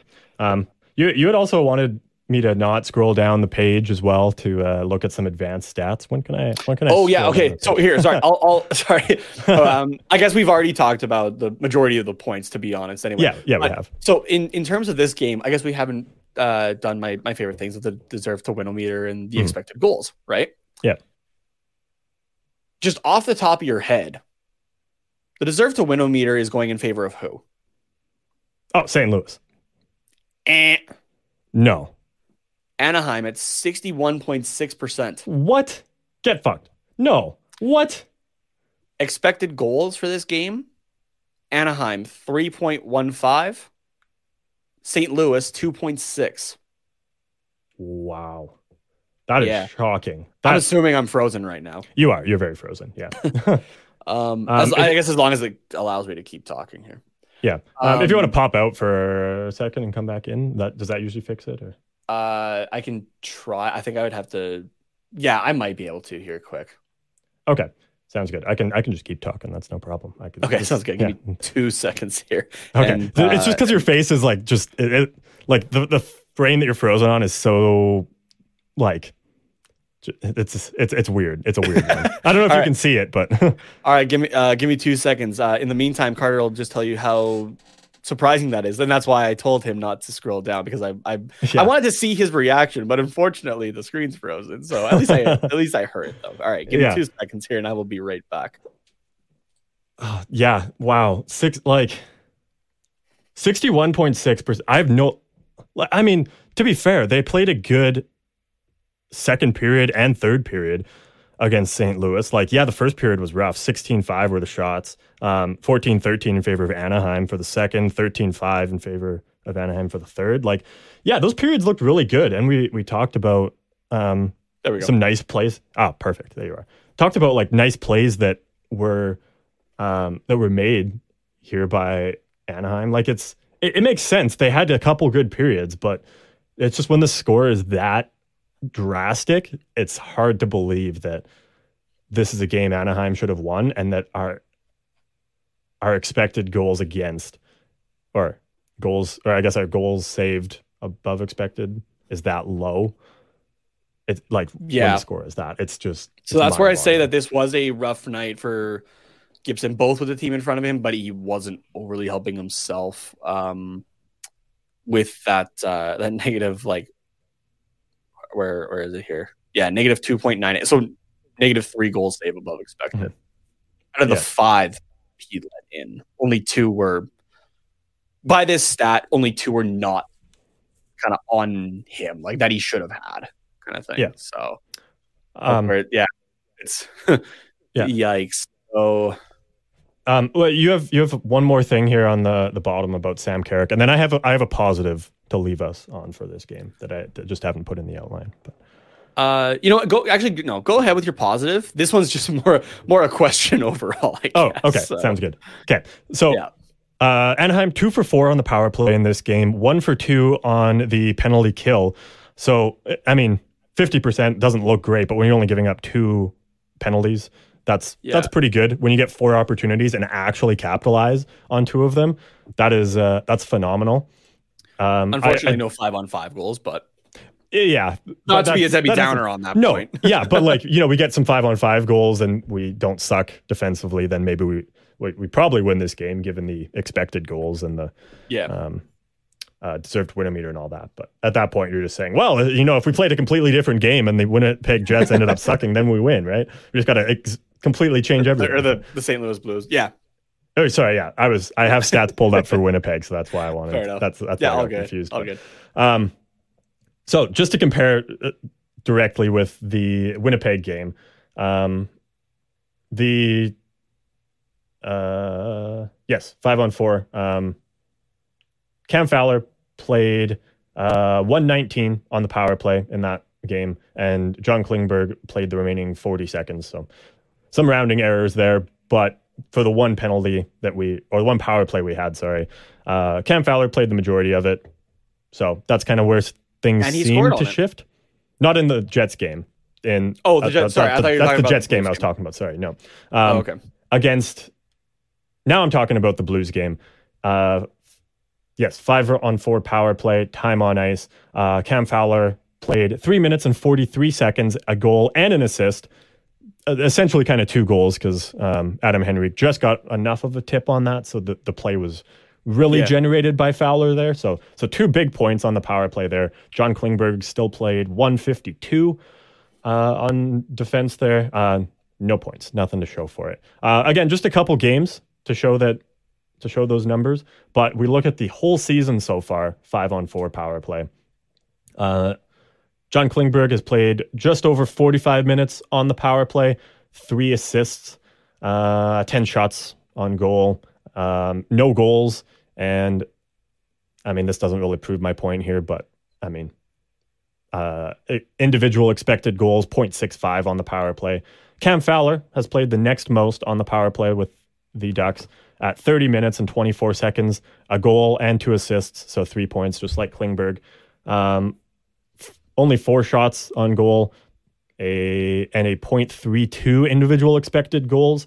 Um, but I think that number is quite a bit lower because he is usually been on the second power play unit with Kevin Shattenkirk, so he hasn't quite got the um, the higher numbers like John Klingberg has already. But now we're starting to see the shift of Cam Fowler taking over that role on that number one role on the power play over John Klingberg, and it's already paying off because he's got two points in um, in these last or, or, well in the last game, I guess, and Yeah. then I don't know where the other one came from. I don't have. Uh, yeah, I don't have the, the game logs specifically for that. But oh, wait, give me a second. I can maybe find. Mm, no. Yeah, no, I won't be able to find the power. Wait. Oh no, this is power play right here. Where is the other power play point for Cam Fowler? Ah, yeah, I don't know. I can't find it. But anyways, it's really since I guess Minnesota is when he so, kind of started taking over, and I just haven't really noticed that he's been that number one guy now on the power play. Oh no, I guess we had four power play opportunities in that game, so maybe that's just like a cumulative thing. But, anyways, Yeah. I've, I've just Um, yeah, it, it appears that Cam Fowler has taken over on the power play for John Klingberg, and the numbers are, um, you know, I think showing that maybe Klingberg was the problem on the power play, and Yeah. Which that's uh that's just not great when you're when you are the finding power a play power guy, play specialist. Yeah. yeah. So, so yeah, maybe against Detroit, I think was this uh, was where he first started taking it over. Just looking at the amount of power plays we had and trying to kind of gauge his time on ice here. Um So, so yeah, that's um, yeah, it's interesting, anyways, and I think that it's uh, it's either going to be a wake up call for John Klingberg or it is um, or or now it's just Cam Fowler's time to shine. So I'm okay with Fowler. yeah. I mean, like he's he ripped a couple point shots too, right? But they Yeah. didn't hit shin pads. They either went in or got tipped. So like Yeah. he made smart shots. He didn't just like, you know, Yeah. do, Well, do a shin pad his- check. even his uh I think this is the one that he was credited for. Um his uh his point from the excuse me, his point from the shot there. Like Shot from the point. Yeah. his he has a split hesitation on it. But Just- you watch just to make space, right? and- yeah, it made the space though, and then he wired it through. And Mm-hmm. like you're even looking like, oh, okay, like does that get tipped? And no, it beat Binnington cleanly. So yeah, the Mm-hmm. the little bit that we've seen on Fowler on the power play, yeah, I'm I'm more confident in him on that first than Klingberg right now. Which Mhm. yeah, not great to. It's not a great thing to hear or to or to feel, but Yeah.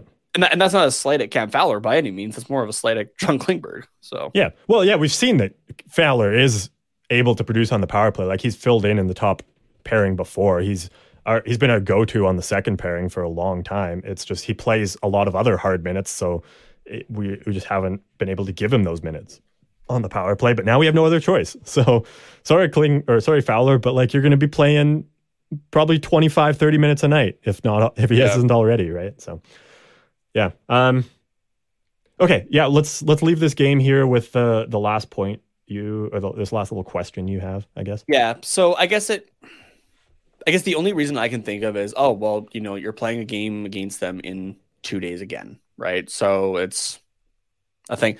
Besides that though, why are we fighting with 4 seconds left? Because you fought in your previous two games this season, so you, you gotta you gotta go for the the, the three streak, especially when Nathan Beaulieu has done three games in a row already. They're like Sam Carrick probably feels a little um, challenged, I guess, in his role as the Anaheim Ducks goon. So he, he's got to get that third fight in a row. Yeah, it's I don't know. It it felt really pointless to me otherwise. Right? Like that's Yeah, it, it did come across as kind of like whiny, like oh we're, we're losing six two. Like I'm just it gonna, just it just I'm gonna the- get in the goalie's face, and oh you don't like that now I'm gonna it fight makes this rookie it, ma- it makes Carrick look bad in my opinion and it makes the team look kind of worse. in a right? way. Like, yeah. like, like the game is well done at that. You're literally four seconds away from going to the locker room, right? Like, Yeah. I, I get the thing of, oh, we got got to show that uh, we're, we're not going to back down. You should have done that a long fucking time ago in the game and scored some goals. You know what? Actually, now that I think about it, because we're playing St. Louis again on Monday, that it's probably more of a statement of setting the tone for the next game. Like it's going to be physical. We're going to be hard to play against. You're not So going to win drop six him two in the first again. five minutes of the first game. I mean, he might. That, that's better, right? I wouldn't be Because you'll- surprised You'll, me- you'll, you'll have the momentum at that point, right? Now, now, now you're waiting a day between games. You know what? I'm calling it right now. Sam Carrick is fighting Jordan Binnington in the first period of this game. Fuck, I would love it because speaking of our boy Benning, uh, Binnington, fuck him for uh, smacking the shin pads of Carrick. Oh yeah, as a, both guys clearly have their gloves dropped. Yeah, that's a What a fucking bitch. yeah. Uh, it's the it's the equivalent of the water bottle thing with Kadri in the playoffs last year. Like he's just such a whiny baby, and I fucking hate it. Like, So, like uh, it's I- all that like that that shit. Just that that little sh- fucking five year old shit. Like that's something a five year old would do. yeah, I feel like it's just like I- that's I that, it. and it's clearly like it's an it's an expression, but it's literal here. That is not your fight, right? Like, Yeah. like don't. You Yeah. fucking asshole. Like, no. So, like, I I genuinely have this in the notes here. I have someone hit him, please. yes. Somebody like, like it is at the Oh point man, that I would I love am, to see John Gibson go full fucking. Uh, uh, oh, I can't think of his name. Hextall, Ron Hextall on uh, on him and just fucking fly like into the I am zone. I am at the point of begging anybody in the NHL, please give Binnington the fight that he wants. it's gonna be Carrick. It, it, has to be him next it game. It doesn't matter if you win or lose. Get it out of his system, and it's going to be even better if Binnington loses it, like loses the fight, because then he's just going to look even more like a fucking clown, and maybe he'll like stop it. Yeah. and quit being such a fucking child. Yeah, no kidding. eh? Like on one hand, I almost want Binnington to continue it because it's gonna, it's going to bite him in the ass eventually. Mhm. It has to. oh yeah. right? Like karma has a way of finding you. Mhm. And the more that this goes on, the bigger karma is gonna like act on Binnington here.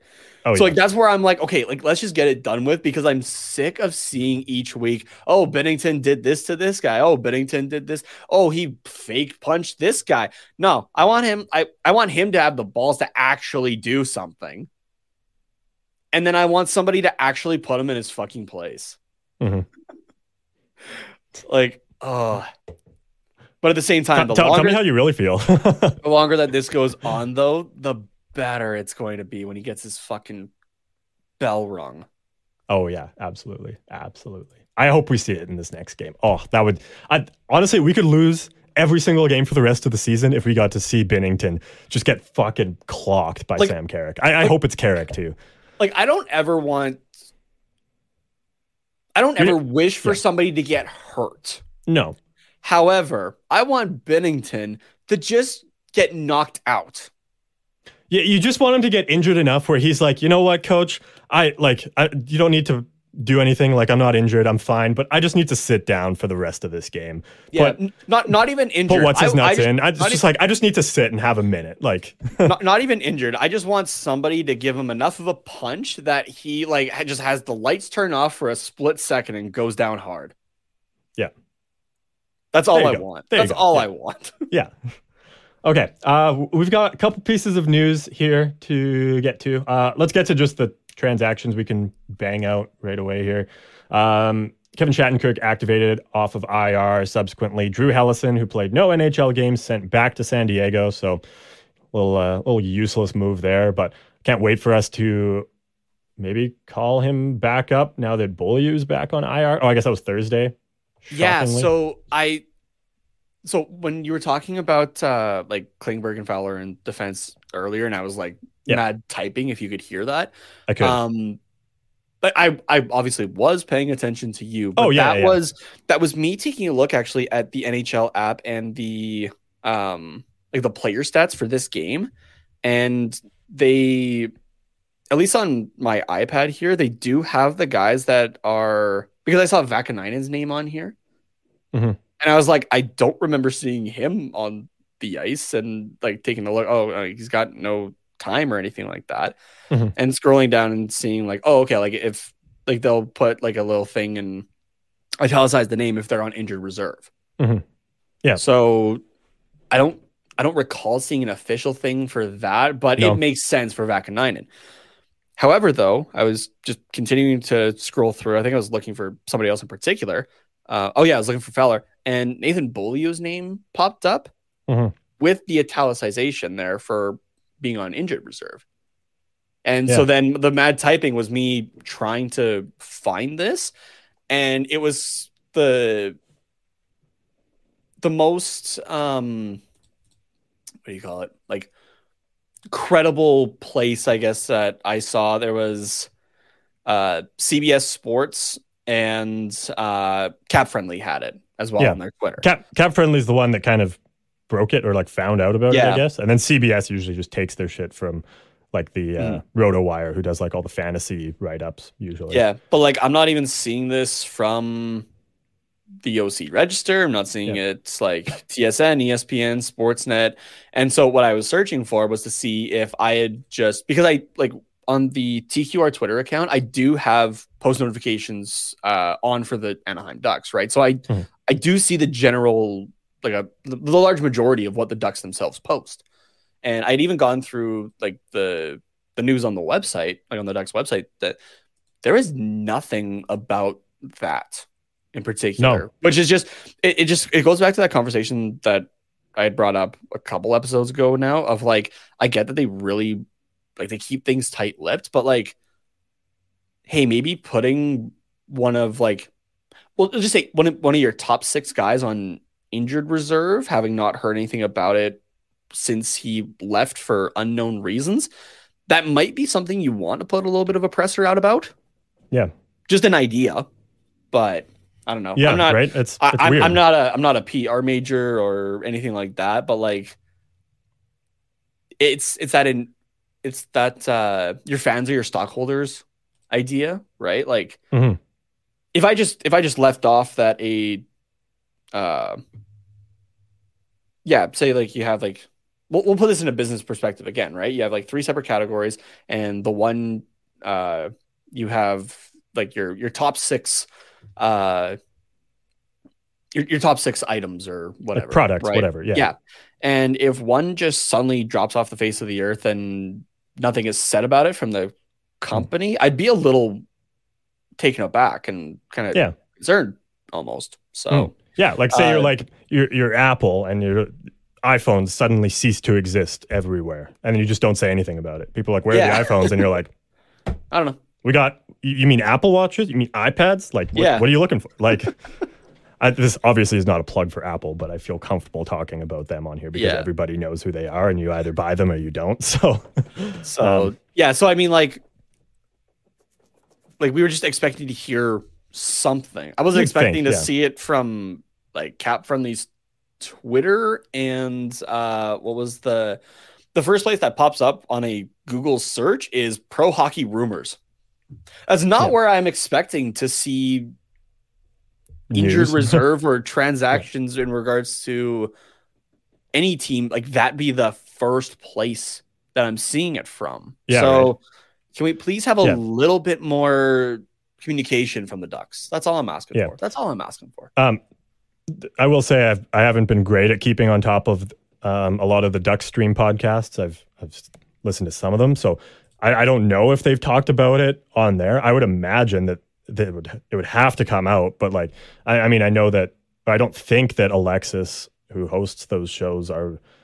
It, I don't think she's like the like the news breaking type. She's Yeah. Prob- I think she's kind of just given like whatever is publicly out there for the most part. Like I don't think she gets like a ton of the inside information, and unless she brings on those guests. Um, Yeah. So I and that's just from what I've gathered from the episodes I have been able to listen to, and and maybe on a recent one she has some more info about uh, Nathan Beaulieu, but.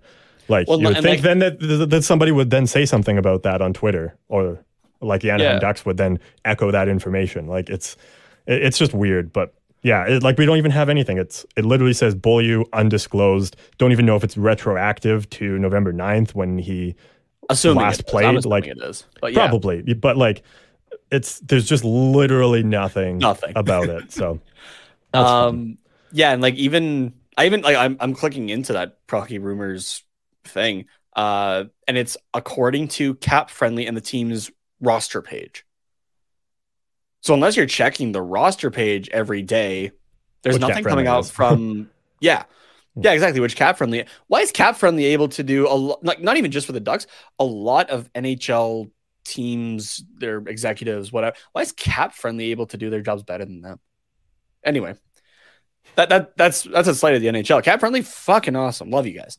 Um, but yeah, and then no corresponding move, and then you send down Helleson Mhm. after that. I I don't know. It's all just It's- a It's weird, little confusing to me right now. Anyways, but yeah. so Um, yeah, those are the transactions. Yeah. Okay. We uh yeah, you have this uh tweet from Lisa Dillman of the OC Register here. Yeah, so this was just uh, earlier on Sunday here. Uh, the Ducks were, uh, yeah, Lisa Dillman of the OC Register on Twitter here saying uh, Ducks scheduled practice uh, canceled today in St. Louis. Just a meeting at the rink. Uh, meeting post game last night, briefly, but was players only. Um, that's what happens when struggle uh, with struggling teams. Hashtag uh, meet to plan next meeting. So the the meeting last night after the game was players players only. only. The one today was coaching staff involved as well. Yeah, Okay. So with obviously we're never going to hear what happened in this post game players only meeting and we're not ever really going to hear and watch about if anything about this um this meeting that replaced the scheduled practice either, right? But yeah, you generally these players only meetings are one of two things. The first one is this losing streak, this law, this terrible loss, our terrible play, whatever is the case. This is on the players. We need to have a message from the veteran leadership to the rest of the team and the veteran or just the team in general. Somebody wants to say something about whatever's going on. And it's okay, everybody needs to step up because everybody sucks. The leadership is not playing well. There's um, these are the things we need to fix, and it's coming player to player. So there's no like, or there's less of a power dynamic, right? So it's yeah, we all suck. We all need to be better because the coach deserves better, and we don't want anything to happen to him, and we know that we can be better. That's that's one of two things that this meeting can be.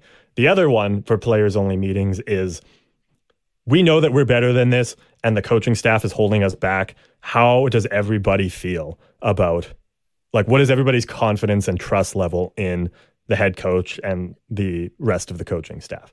Those those are the two things that players only meetings are about.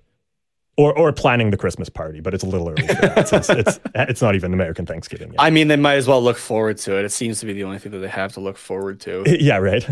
so, and I, Or I it's find it hard or to third, or believe third, that- it's almost like an intervention on certain players, I guess, as well, right? yeah, which No. I don't think it's that No, either. But, and I don't think it's the first one either. I think it's the I'm hoping it's the second one. it. It has to be the, the, the these players are smart, and we have a healthy amount of veterans that know that have played for multiple teams and under multiple head coaches, and have and we have championship guys or or guys that have gone deep in the playoffs as well. Like we have in in terms of young guys and veterans and winners in the NHL, we have a healthy mix of those guys in the locker room. So mm-hmm. it's not just a bunch of young guys who don't know what playing in the NHL is like. It's it, it's somebody has spoken up or a group has, has spoken up probably against Dallas Eakins. Again, prob- this is 100% speculation, but that's what it seems to be potentially. Yeah, it's. this is the one coup that I'd be in favor of. I guess is getting Dallas Eakins out of here because, like, kind of like I was talking a little bit about before. I don't. I don't remember if it was on air or off air, but like the interviews of, in particular, of like Zegras and uh, I think yeah Fowler was interviewed last night. Like these guys are obviously they're passionate about what they do, right? Mhm. And but it's the, the interviews are past the disappointment levels. Like it's like it's turmoil at this point. Like it's almost torture for them. Like these guys are genuinely upset that at this point they have not won a game in regulation. Like like forget that you've won in overtime or or shootouts or whatever. You haven't Yeah. won in regulation in 18 games. Right? Mhm. And like these guys are visibly shaken up by the whole thing and are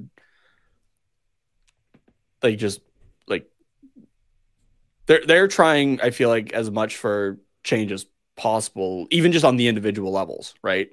Yeah. To try to make the the team as a whole better. Like we don't Yeah. From from what I'm able to gather, we don't have anybody on the team, which is great. That is kind like kind of about themselves, even Yeah. right. Like like this is a very this is a very team mentality roster, which is great. So, but yeah, just to like see how like hurt these guys are in like in their in their interviews and whatnot, right? Like, um, yeah, it's it's it's not great, and uh, at least Lux Twitter has definitely been noticing it lately too.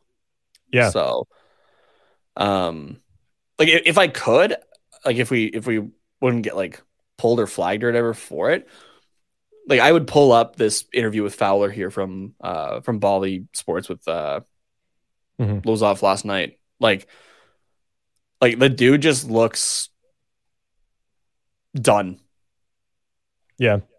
And not like not mean- in a not in a good way of like a like a like a pissed off done, like just a defeated. But like Yeah. okay, yeah, there Like- you go. Like, yeah, defeated. This, That's this a good word. team yeah. this team just looks defeated at this point in interviews. Yeah. Yeah, you're right. And I mean, it sucks. Like you you haven't won a game in regulation. Like Yeah. it's yes, you've still won games, but like Like is is it on the team? Yes, obviously. There's a there's a definitely a degree of that because they're the guys on the ice, but it's it's the idea of if you like test a fish on on his ability to climb a tree almost, right? yeah. like a little bit of like if you're if you're not giving the proper supports for somebody to succeed and i get it like this team wasn't going to be the best but i oh i forget who said it last night on twitter um i'll, I'll see if i can find it here in a second but it was basically just you know like if if this team had a competent coach I, I can find the exact wording that they used this team had a competent coach. This team is definitely doing better, right? Like, Yeah. not playoffs better, but like middle of the road kind of better. Mhm. Like, I think I, I feel like I've seen enough actually in these last 18 games, just looking at this season alone, right? Not looking at seasons past that I'm sure are, uh, you know, helping this train of thought a, a slight bit. Dallas Eakins is not the guy. He, he's the guy for sure if you're tanking for Bedard at this point. Yeah. Nobody's questioning that. But he's not the guy for the confidence of this team and the pieces that build it. Yeah. As like going forward. Well, you can tank for this is- Bedard while still winning games and enjoying coming Yeah. to the rink every day. Yeah, Right. it, yeah, it, it's it's totally possible. Um, And I mean, you look at what Eakins- the state yeah. our defense is in. Like you, we might just inadvertent, inadvertently be tanking for Connor Bedard now, like with with literally no other choice because of just Yeah. how depleted our back end. yeah, and, and you know right? what? That that fucking happens. Yeah, that happens. exactly.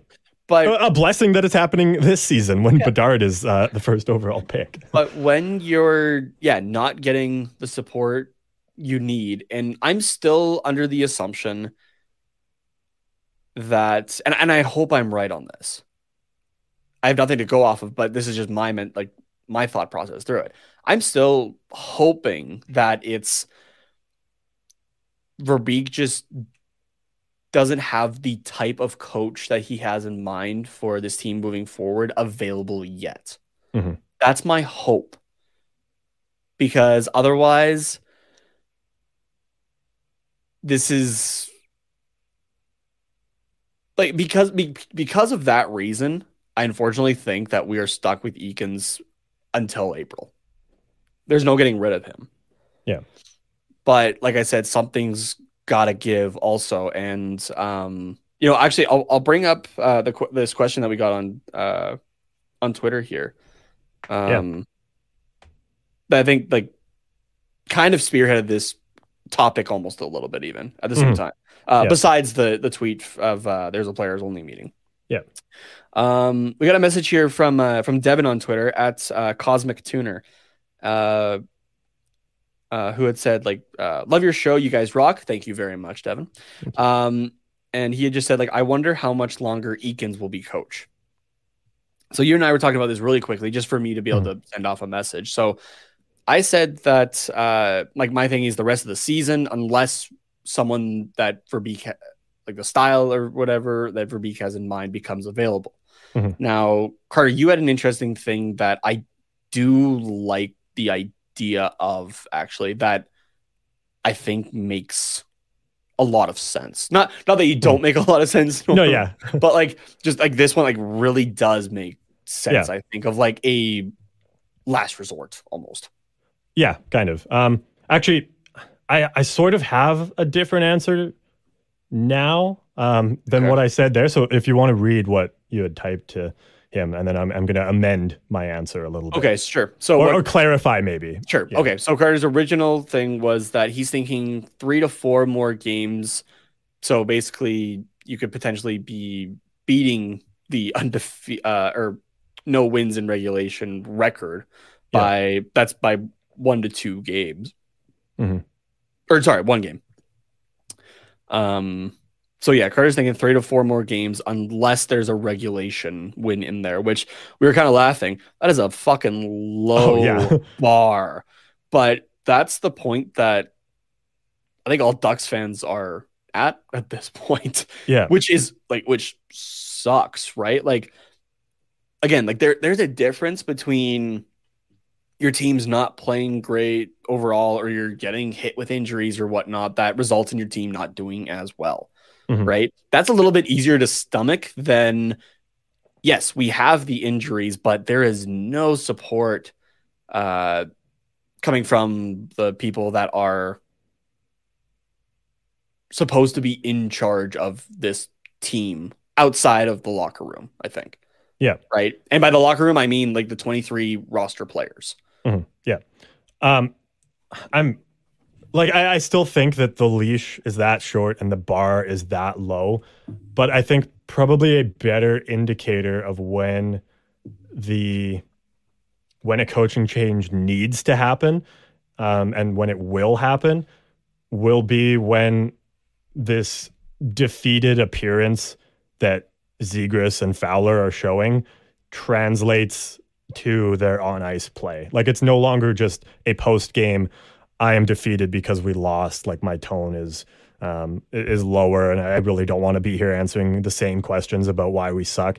When like that that'll happen, obviously, but when that defeated, I don't want to be here. I'm just going through the motions mentality is obvious on the ice. I don't think we've gotten there yet because we're we're still we're, we're, like it's obviously like yeah we're in a bit of bit of, a bit of a valley in terms of the swing of the season, which not a bit. We're in fucking Grand Canyon, but like when literally for just 60 minutes of game time, you know, guys are they get the puck, they dump it in. There's not really a lot of forecheck. They're they're just kind of backing up with the the other players. The the score is like five nothing by the end of the second period. Shots are you know 30 to 10 like there's there's just very little obvious effort being put in. Like yeah guys will take the puck take a couple shots make some plays make some passes but like you're you're just kind of doing the bare minimum. That's when i think the the coaching change happens and i think we're not far from that point you know? I think we've just you describing it i think we've actually already seen it. And i want to go back to a conversation that we had like just a few minutes ago sure, new team and whatnot, but again, John Klingberg was supposed to be this power play specialist for us, right? Mm. Yeah. You could almost say that, sure, is he putting himself in not great positions? Absolutely. Could that be a sign of the defeatedness? And that's from a guy who just got here. I want to like let, us take a look Hmm. at a guy who's been here throughout this entire thing and how much that how much people have talked about it actually when it happens. John Gibson. How many times in a game has that dude just looked defeated? Yeah. Whether he's having a bad game or a fantastic game that they're losing, Mhm. right? Yeah, no, we've definitely seen it with individual players, that's for sure. But as a team, you know, like our top line's still rolling. Um, we're we're still like throwing hits, like Sam Carrick still being Sam Carrick, like being physical and, and fighting, and and Beaulieu was like that as well. Like as a team, we we still have that energy, and and there's some some guys that are already in that mindset, but. I um, think I think so it, only- we're definitely seeing like it's not just going to be like okay we're uh, we're playing as a team putting in all of our effort everybody's given 110 percent next game boom everyone's at like 10 percent like they're just literally yeah. out for a Sunday skate like it's not going to be that drastic but um so you're right we have already started to see that but I think in just a couple games we'll see the just the whole mentality around the team will have will just be so low in the dumps. Like even Trevor Zegras is just going to be dumping and chasing the puck, and like Troy Terry's going to just be like you know taking a weak wrister into the the crest of whatever goalie we're playing. Like it's it's only a matter of time, and without uh, any, any changes being made before we get to that point. You know, like I I do agree with what you're saying, but at the same time, with a good chunk of the roster, that was one of the things we talked about, like talked about off the top of the show, right? Say like that top line, like those guys don't give up. Yeah. realistically, so that's where it's. That's just kind of like the the argument I would have against it. I guess mm-hmm. is like I don't know if we're like I'm sure we're going to see it from some guys, and like I said, I think we've already seen it out of Klingberg or Gibson or that kind of thing. Mhm. But I feel like out of some of those guys, like they'll show it more off ice or maybe on the bench, but on ice, they're still going to give it everything they can because, um, otherwise they're like letting their team down for sure, but they're almost letting themselves down. Yeah. I think. Yeah. So which Yeah, but which at a is, certain which is the like, sign of which is the sign of like a good mental health headspace actually almost yeah, oh for right sure, or yeah. um like mental strength I guess Yeah. Yeah so, but I think that that's more just like I guess where the, that three and four game Mhm. um, number that I put on it is coming from is like, and then I said unless we get a regulation win, because if we get that, I think then you know the outlook starts to look a it's, little it's better. a bit of a it's a bit of a pick me up but then it just Yeah. Moves the goalpost down a little bit more of okay where do we have to get to for this to be too much Yeah, yeah, exactly. So I think, yeah, I mean, there's going to be a certain point where even Trevor Zegras is going to show up to the rink and the mood is just so incredibly low in the dressing room. He'll like crack a couple jokes, get basically no response, and be like, fuck, oh, what am I doing here? Like, and then it, it'll just translate to his on ice play, even though he wants to do the Michigan at every given available opportunity. He's just like not going to be feeling it. And it, it's going to Yeah. be obvious eventually. So, like obviously the top line guys on any team are going to be the last to break because they're used to winning games and they have that we're the best mentality and we're never giving up because that's I think that's basically what separates the stars from just your run of the mill NHL player in, in Yeah. a sense. Um, so I, yeah, we're not far from that point, but I think it's we're, we're going to have a couple rough games this I'm- week. I would predict. I would be Yeah. comfortable making that bet that these are going to be rough. oh yeah we still yeah we still have predictions to do um okay really quickly and then I guess we should probably start to wrap up the last couple of Yeah. things here Yeah, sounds good. Um, I'm I'm kind of wondering because like yeah okay, I can like I like I said I can kind of see like the on ice play kind of thing. Mhm.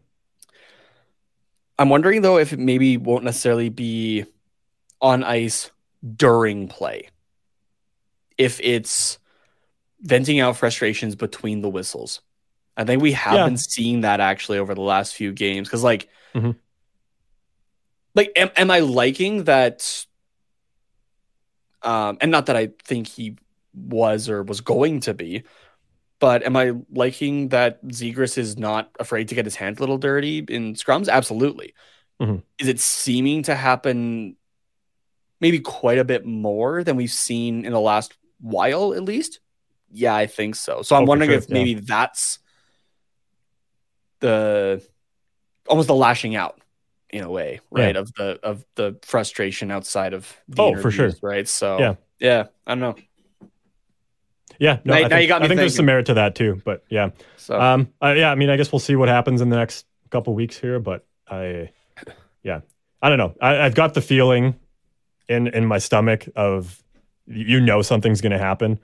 Like throw it back to March 2020, like where you're like, oh, or beginning of March 2020, where you're like, oh, COVID, like that's just that's just Yeah. a flu, and it, it's not here. It's in Europe. It's in Asia. like yeah, like a little bit down in the states, but it's not bad. And then like mid March hits, and then you're like, oh fuck, okay, this is something. Yeah, we're screwed. This is yeah, you like you just know it's like you're in for for something rough. Like Yeah. just the whole the whole vibe changed. Um, I've got like that obviously not to the same extent because COVID is a worldwide disaster, and this is literally just- comparing a pandemic to to a hockey team, but yeah, this I is get, I literally get just like an, an entertainment business that has like no, you know, Yeah. um, grander scale beyond these my are- individual happiness. But these are real people. It's not a video Yeah. game, right? and So- and real people's jobs and stuff. Yeah. Yeah. So like, but I, I just have that same feeling of like we're we're about to see some shit go down in the next couple Yeah. weeks, just on a lesser scale. Of we're gonna see some shit go down for the next few months, which ended up being the next few years in terms Yeah. of COVID. So, um, so yes, not trying to compare those directly, but yeah. yeah, Um, okay. To pick it up from uh, the dumps of the episode, we'll call it. A Couple upcoming games. I mean, Monday against St. Louis, as we've already talked about, 5 p.m. Pacific time, end of a road trip. What more can you say? Um, I, I, let's just get a score prediction down for this one because we there's we, we've kind of already talked about this. I guess uh, you know, pull up the spreadsheet there. whenever whenever they have like a wide game, they like to have a tight game after. I'm still gonna go with a St. Louis win though. I hate to be the pessimist and just keep going for the other team, but it's un- until I see some change happen. You said you said um, Anaheim last game, so you're, you're actually fine. You can be Yeah. whatever you want. Okay. Uh, I'm gonna call four two St. Louis. Okay. It's at least better Um, than this this last game. hmm Yeah. Um, you know what? I'm I'm just gonna say the exact same thing I did last time. I'm gonna say three two Anaheim. Um, again, another close game. Probably pushes it to overtime. I think I said three two overtime last time, or maybe you said two one overtime. I don't remember, but I, I'm going three two. No regulation win. It's an overtime one. Sounds good. Uh, yeah. And then we have, let me flip back to our outline here. Uh, Wednesday, uh, start of a four game homestand against the New York Rangers. Or four game? Three game? Three game. Three game homestand, sorry. Um, against the New York Rangers. They will be in town, and the game will be at 7 p.m. Pacific time at Honda Center. We haven't played the Rangers yet this year. Uh, yeah, we? we did. We played them uh, October seventeenth. That was like the Oh, right. Oh, that was on the road trip, yeah. Trip, yeah. Uh, Uh, which was four a loss. loss. Yeah, I mean, I'm gonna take the St. Louis uh, goals uh, from the other day. Actually, I'm gonna go uh, six two for the Rangers. okay. Um, yeah, I could definitely see that. I'm look. I'm checking back to backs for the Rangers since they will be road tripping it, and ah, yes, they will be in LA on the Tuesday night. So we will see the backup goalie in New York, who is Halak. Halak. Uh, Does he have a win yet this season? I believe Halak? it does. I don't think he does. Honestly. But you know what, though, knowing the Anaheim Ducks, you know it's gonna be against them. Oh well, yeah. Sometimes they give this team just a Uh, touch too much credit. yeah, uh, Yaroslav Halak is 0-4 and 1 in his five games, and all five have been starts. He hasn't gone in in relief this year. Well, yeah, because it's it's just Um, three two and two goals against average, eight eighty three save percentage. I'm gonna check I what mean- his uh, what his goal save. Just curious. Oh yeah. Sorry, you said you said six two. I, I actually didn't put that in our uh, Yeah, I'm going with six two still. Fair. fair six two Uh, for New York. Is Nate's Negative prediction. three point one goal save above expected in the five games there. Okay, not great, but I mean, also not horrible, especially when your context is negative eight for Gibson. But um, Yeah, which is now uh he did improve it, but now it's gotten worse again at negative seven point one for John Gibson on the season in fourteen games. okay, um, you know this would be game twenty, which would tie the streak if depending on what happens against St. Louis on Monday here, but. Um, it, it would hurt me so much to predict that this streak would continue. Um, but or like that we would tie this streak. But like at this point, I kind of just want it to happen so that It's we can be we can be justified in our in our rage. But like, you know, I think I think getting I think as soon as the articles came up of how close we were getting, I think that is the justification mark. Yeah. you know, this is the start of a. I know New York is a good team, and but this is the start of a homestand where Anaheim Ducks fans are evidently fed up. I mean, it is a Wednesday night, so well, the stadium's probably not going to be too packed. But like, It's orange night. uh, uh, that's true. Yeah, uh, apparently because didn't Yeah, we still don't anything about it, but but they're going to wear the orange jerseys probably. Like, I don't know. This seems like the game where you tie that streak um, for opening the season without a regulation win.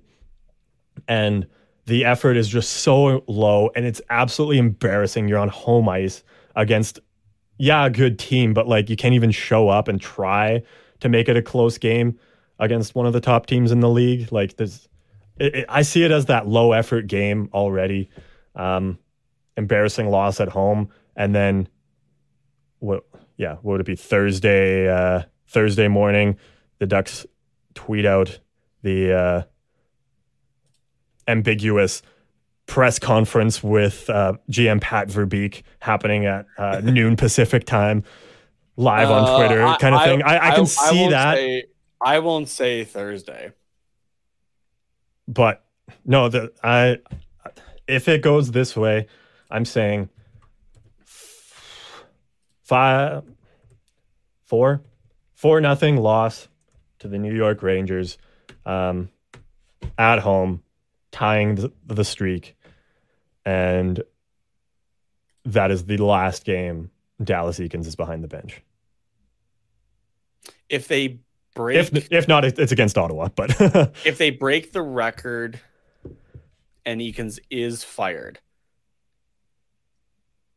I'm gonna say it's Sunday or Monday. Actually, no. I'm gonna I'm gonna say that it's at like the end of the homestand, like against Ottawa or, or after Ottawa or Seattle. yeah. I'm gonna say Monday. Okay. Next Monday, the 28th.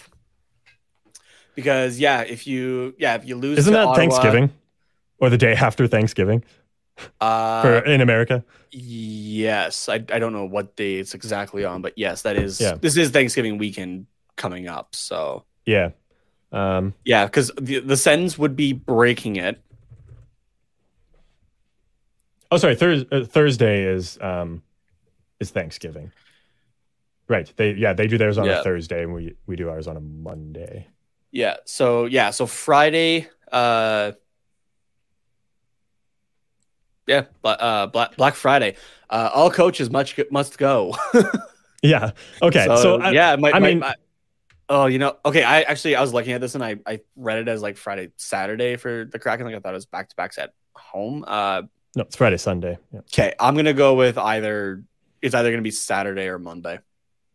Yeah. And, well, well, because Thursday is the Thanksgiving day, so it, I, I take back that it's going to happen there. Um, and it's, yeah, I- I'm leaning more towards what you're saying. Like it's going to be the, probably like the Monday after the homestand, um, because you're also not going to do a press conference on a Saturday.